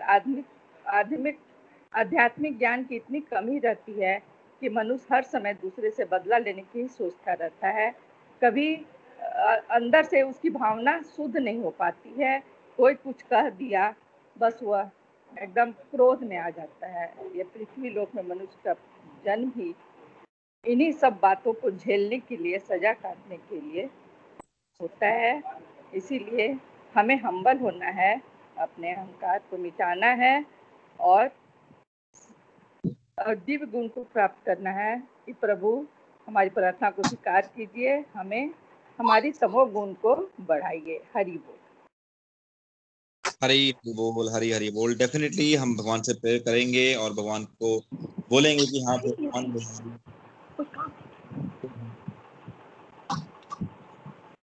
डेफिनेटली हम ये करेंगे तो डेफिनेटली हमारी सत्वगुण की वृद्धि होगी और हम स्पिरिचुअल पाथ पे अग्रसर होंगे। हरी बोल। लता जी, आप कुछ कहना चाह रहे थे? हरी बोल, हरी बोल एवरीवन। लता गुप्ता गुड़गांव से। आज का टॉपिक बहुत ही अच्छा था वरुण जी, आपने बड़ा अच्छा बताया और विपुल जी आपने भी उसको बड़ा अच्छा किया, एक्सप्लेन किया और सब ने बहुत अच्छे अच्छे एग्जाम्पल दिए, बहुत अच्छे रिव्यू दिए, बहुत ही अच्छा लगा मुझे सबके रिव्यू सुनकर। तो आज का टॉपिक था कि क्षमा करना, क्योंकि हम लोग मनुष्य हैं तो बोलते मनुष्य से गलतियां हो जाती हैं, हमसे भी गलतियां, बहुत सारी गलतियां होती हैं, लेकिन खुद की हमें गलतियां पता नहीं लगती, लेकिन कोई दूसरा गलती करता है उसकी गलती हमें बहुत लगती है, तो हम दूसरे की गलतियों को क्षमा नहीं कर पाते। जैसे आप सब ने बताया, क्यों? क्योंकि हमारे अंदर ईगो बहुत है। पहले तो हमें यही नहीं पता लगता कि हमारे अंदर ईगो क्यों है। तो जैसे जैसे बोलते ना हमारी आध्यात्मिक उन्नति होगी, जैसे हम भगवान के साथ ज्यादा ज्यादा जुड़ेंगे, अपनी स्पिरिचुअल प्रैक्टिस ज्यादा करेंगे, तभी हमें ये पता चलेगा कि हमारे अंदर ये अवगुण है, हम क्षमा नहीं कर पाते। तो हमें दूसरों की गलतियों को माफ करना है। और कई बार क्या है, माफ तो कर देते हैं लेकिन बाहर बाहर से तो करते हैं माफ, है ना, बाहर से बोल देंगे सॉरी, लेकिन अंदर ही अंदर हम क्या है ग्रज पाले रखते हैं कि नहीं जब टाइम लगेगा हम जरूर उससे बदला लेंगे। ये हर ह्यूमन नेचर है हमारी, है ना, हम सोचते हैं जब हमें मौका मिलेगा हम उसका बदला जरूर लेंगे और लेते भी हैं, इसको बड़ी बात नहीं है। जब हमें मौका मिलता हम उसको मौके छोड़ते भी नहीं, बोलते नहीं हमें तो ये करना ही करना है। लेकिन जैसे जैसे हम उधर स्पिरिचुअलिटी में आगे बढ़ेंगे, भगवान का नाम जप ज्यादा करेंगे, तो ये जो गुण है हमें तब पता चलते जाते हैं कि ये एक बड़ा दिव्य गुण है क्षमा करना, इसको अपने अंदर बढ़ाना है। हमारे अंदर क्या है, जैसे हम भगवद गीता में पढ़ते हैं 14 अध्याय में पढ़ा हमने कि हमारे अंदर तमो गुण बहुत ज्यादा हैं, लेकिन हमें खुद पता नहीं लगता कि हमारे अंदर ये अवगुण है, हम इसको भी अपना गुण ही मान सकते हैं। लेकिन अब हमें क्या है इन गुणों को कम करना है और तमोगुण से रजोगुण से हमें ऊपर उठकर सात्विक गुण की ओर बढ़ना है और जो क्षमा करने का जो भाव है अपने अंदर लाना है। और जब अगर क्षमा किसी को नहीं करेंगे तो बोलते ना दूसरे को तो क्षमा नहीं चाहिए, किसी को नहीं क्षमा करेंगे उसको तो कोई फर्क नहीं पड़ेगा, लेकिन हम क्या करते हैं अपने, जैसे वरुण जी ने बताया, उससे हम अपने आप को जलाते हैं। अंदर ही अंदर क्या है हर वक्त हमारे दिमाग में वही घूमता रहता है, हम अपने आप को जलाते रहते हैं। उससे क्या है हमारी फिजिकल हेल्थ, मेंटल हेल्थ दोनों ही खराब हो जाती हैं और हमें खुद नहीं पता चलता क्यों हमारी फिजिकल हेल्थ इतनी खराब हो रही है। आज आपने बड़े अच्छा बताया कि फिजिकल हेल्थ खराब होने का कारण भी ये है कि हमने बहुत सारी गरजें दूसरे के प्रति, जो ये घृणा का भाव, ये दूसरे के प्रति बदले की भावना, दूसरे के प्रति माफ ना कर पाने की जो भावना है वो अंदर ही अंदर पाल रखी है ना, जो इमोशंस को अंदर इकट्ठे कर रखा है, उस कारण हमारी फिजिकल हेल्थ भी खराब रहती है। और मुझे मोना जी की एक बात बहुत ही अच्छी लगी, कभी हमारे साथ ऐसा हो जाए, क्योंकि जैसे हम फैमिली में रहते हैं सबके साथ, सबके हमारे बहुत सारे रिश्तेदार ऐसे होते हैं है ना, जिन कई बार किसी ने हमारे साथ बहुत बुरा किया लेकिन हम उनको माफ नहीं कर पाते। और अब हमें क्या है अगर हमें लगे किसी ने हमारे साथ बुरा किया, अंदर अंदर हमें लगता है किसी ने हमारे साथ बुरा किया, लेकिन उनको सामने से हम नहीं बोल पाएंगे, लेकिन हमें भगवान के सामने जाकर हम्बल होकर भगवान से प्रेयर करनी है और भगवान से बोलना, भगवान मैंने जो मेरे साथ किसी ने मेरे साथ बुरा किया भी है, किसी ने मेरे साथ बुरा किया, भगवान मैंने उसको माफ कर दिया और मेरे अंदर की जो ये भावना उसको खत्म करो। जब भगवान से हम ऐसी प्रेयर करेंगे तो हमारे अंदर के जितने ही होता ना जो भी हमारे अंदर की जो ये अवगुण है अपने आप वो हमारे निकलते जाएंगे, बोलते नेगेटिव हैबिट्स जो हमारी नेगेटिव थॉट है जो हमारे ना, जब भगवान के सामने प्रेयर करेंगे, चलो हम जिसके साथ हम जिसने हमारे साथ बुरा किया उसको ना भी बोल पाए, लेकिन हम भगवान के सामने ये उनके भगवान के सामने हम इस किसी को मान ले कि हमने उनके साथ बुरा किया या उन्होंने हमारे साथ बुरा किया, हम उनको माफ कर देंगे या उनको हम माफ कर देंगे, हमें माफ कर दे भगवान। तो भगवान से ही हम प्रेयर कर सकते हैं, जब भगवान से प्रेयर करेंगे अपने मन की बात हम भगवान को बता देंगे तो हम अपने बहुत अपने आप को हल्का भी महसूस करेंगे और फिर हम क्या है बोलते हैं ना फिजिकल हेल्थ और मेंटली हम बहुत लाइट हो जाएंगे। तो हमें इस उससे हमें यही सीखा कि हमें भगवान के साथ जितना ज्यादा जुड़ेंगे, भगवान से प्रेयर करते रहेंगे, भगवान से बातें करेंगे ना, तो हमारे अंदर के जो विकार हैं ये अगर हम क्षमा किसको नहीं कर पाते हमारे अंदर के विकार खत्म हो जाएंगे। सबसे बड़ी बात ये है हम बाहर वालों से तो बहुत पोलाइट बात करते हैं, उनको क्षमा भी कर देते हैं, उनको बोल देते हैं सॉरी भी बोल देंगे, लेकिन जो हमारे घर के अंदर फैमिली में लोग हैं, बच्चे हैं, हमारे पेरेंट्स हैं है ना, हस्बैंड वाइफ आपस में हैं, जैसे फैमिली मेंबर्स को साथ हम सॉरी बोलना, उनको क्षमा करना वो हमसे नहीं होता। हम सोचते हैं कि इनको सॉरी करने की क्या जरूरत है, लेकिन मैं समझती हूँ अपने फैमिली मेंबर्स के साथ सबसे ज्यादा जरूरी है। हमें अपने घर में फैमिली में सबसे ज्यादा हम्बल होके रहना है। उनको अगर उनसे क्योंकि गलतियां सबसे हो जाती हैं, अगर उनसे कोई गलती हो जाए तो उनको जरूर माफ कर देना है। आज हमने ये सीखा कि हमने घर में फैमिली मेंबर्स की गलतियों को हमेशा माफ कर देना है, तभी हमारी फैमिली के रिलेशन और भी ज्यादा अच्छे हो जाएंगे। हरी बोल जी, हरी बोल, हरी हरी बोल। दादा जी डेफिनेटली हमें जब माफी करना सीख जाएंगे हमें समझ आ जाएगा कि हाँ हमें बातों को दिल पे नहीं लगाना है, और जब बातें दिल पे लग भी गई हैं तो भगवान से प्रेयर करनी है कि हे भगवान मुझे स्ट्रेंथ दो कि मैं इस चीज को माफ करता हूँ, और हम ये माफ कर पाए तो डेफिनेटली ये डिवाइन क्वालिटी है और डेफिनेटली हमारी स्पिरिचुअल प्रोग्रेस भी होगी, इसलिए करेंगे और सात्विक गुण भी बढ़ेगा। हरी हरी बोल, थैंक यू सो मच अपना रिव्यू शेयर करने के लिए। और भी कुछ कहना चाहेगा?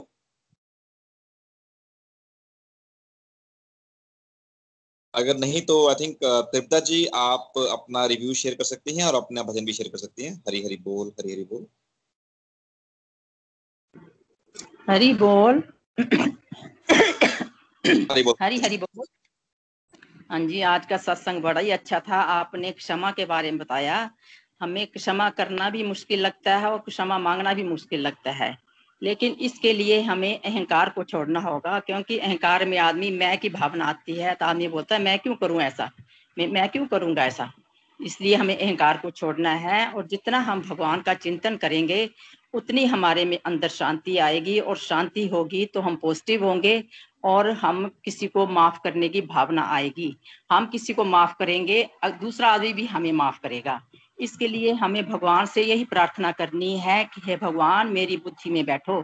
और हम पहले बुजुर्ग बोलते थे कि किसी से माफी मांगने से आदमी छोटा नहीं होता, इसलिए हमें किसी से माफी मांगनी है तो हिचकिचाना नहीं है और बड़े प्रेम भाव से अच्छी तरह से माफी मांगनी है। हरि बोल। पकड़ लो हाथ बनवारी, नहीं तो डूब जाएंगे, हमारा कुछ ना बिगड़ेगा, तुम्हारी लाज जाएगी।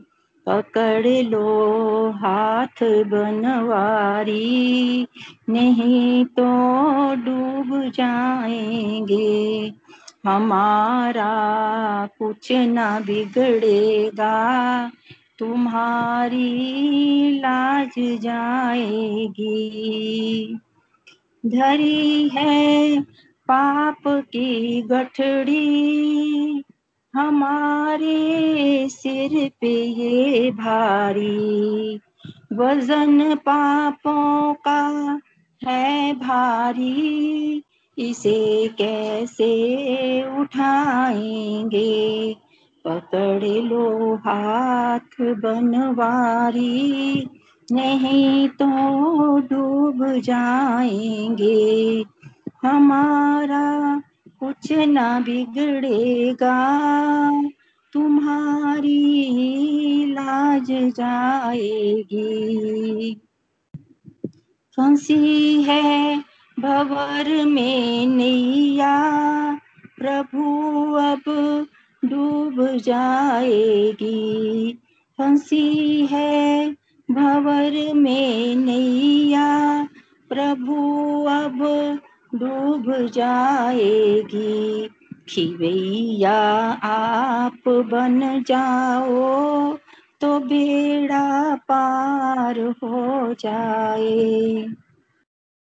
पकड़ लो हाथ बनवारी, नहीं तो डूब जाएंगे, हमारा कुछ ना बिगड़ेगा, तुम्हारी लाज जाएगी। तुम्हारे ही भरोसे पर जमाना छोड़ बैठे हैं, तुम्हारे ही भरोसे पर जमाना छोड़ बैठे हैं। जमाने की तरफ देखो, इसे कैसे निभाएंगे। पकड़ लो हाथ बनवारी, नहीं तो डूब जाएंगे, हमारा कुछ ना बिगड़ेगा, तुम्हारी लाज जाएगी।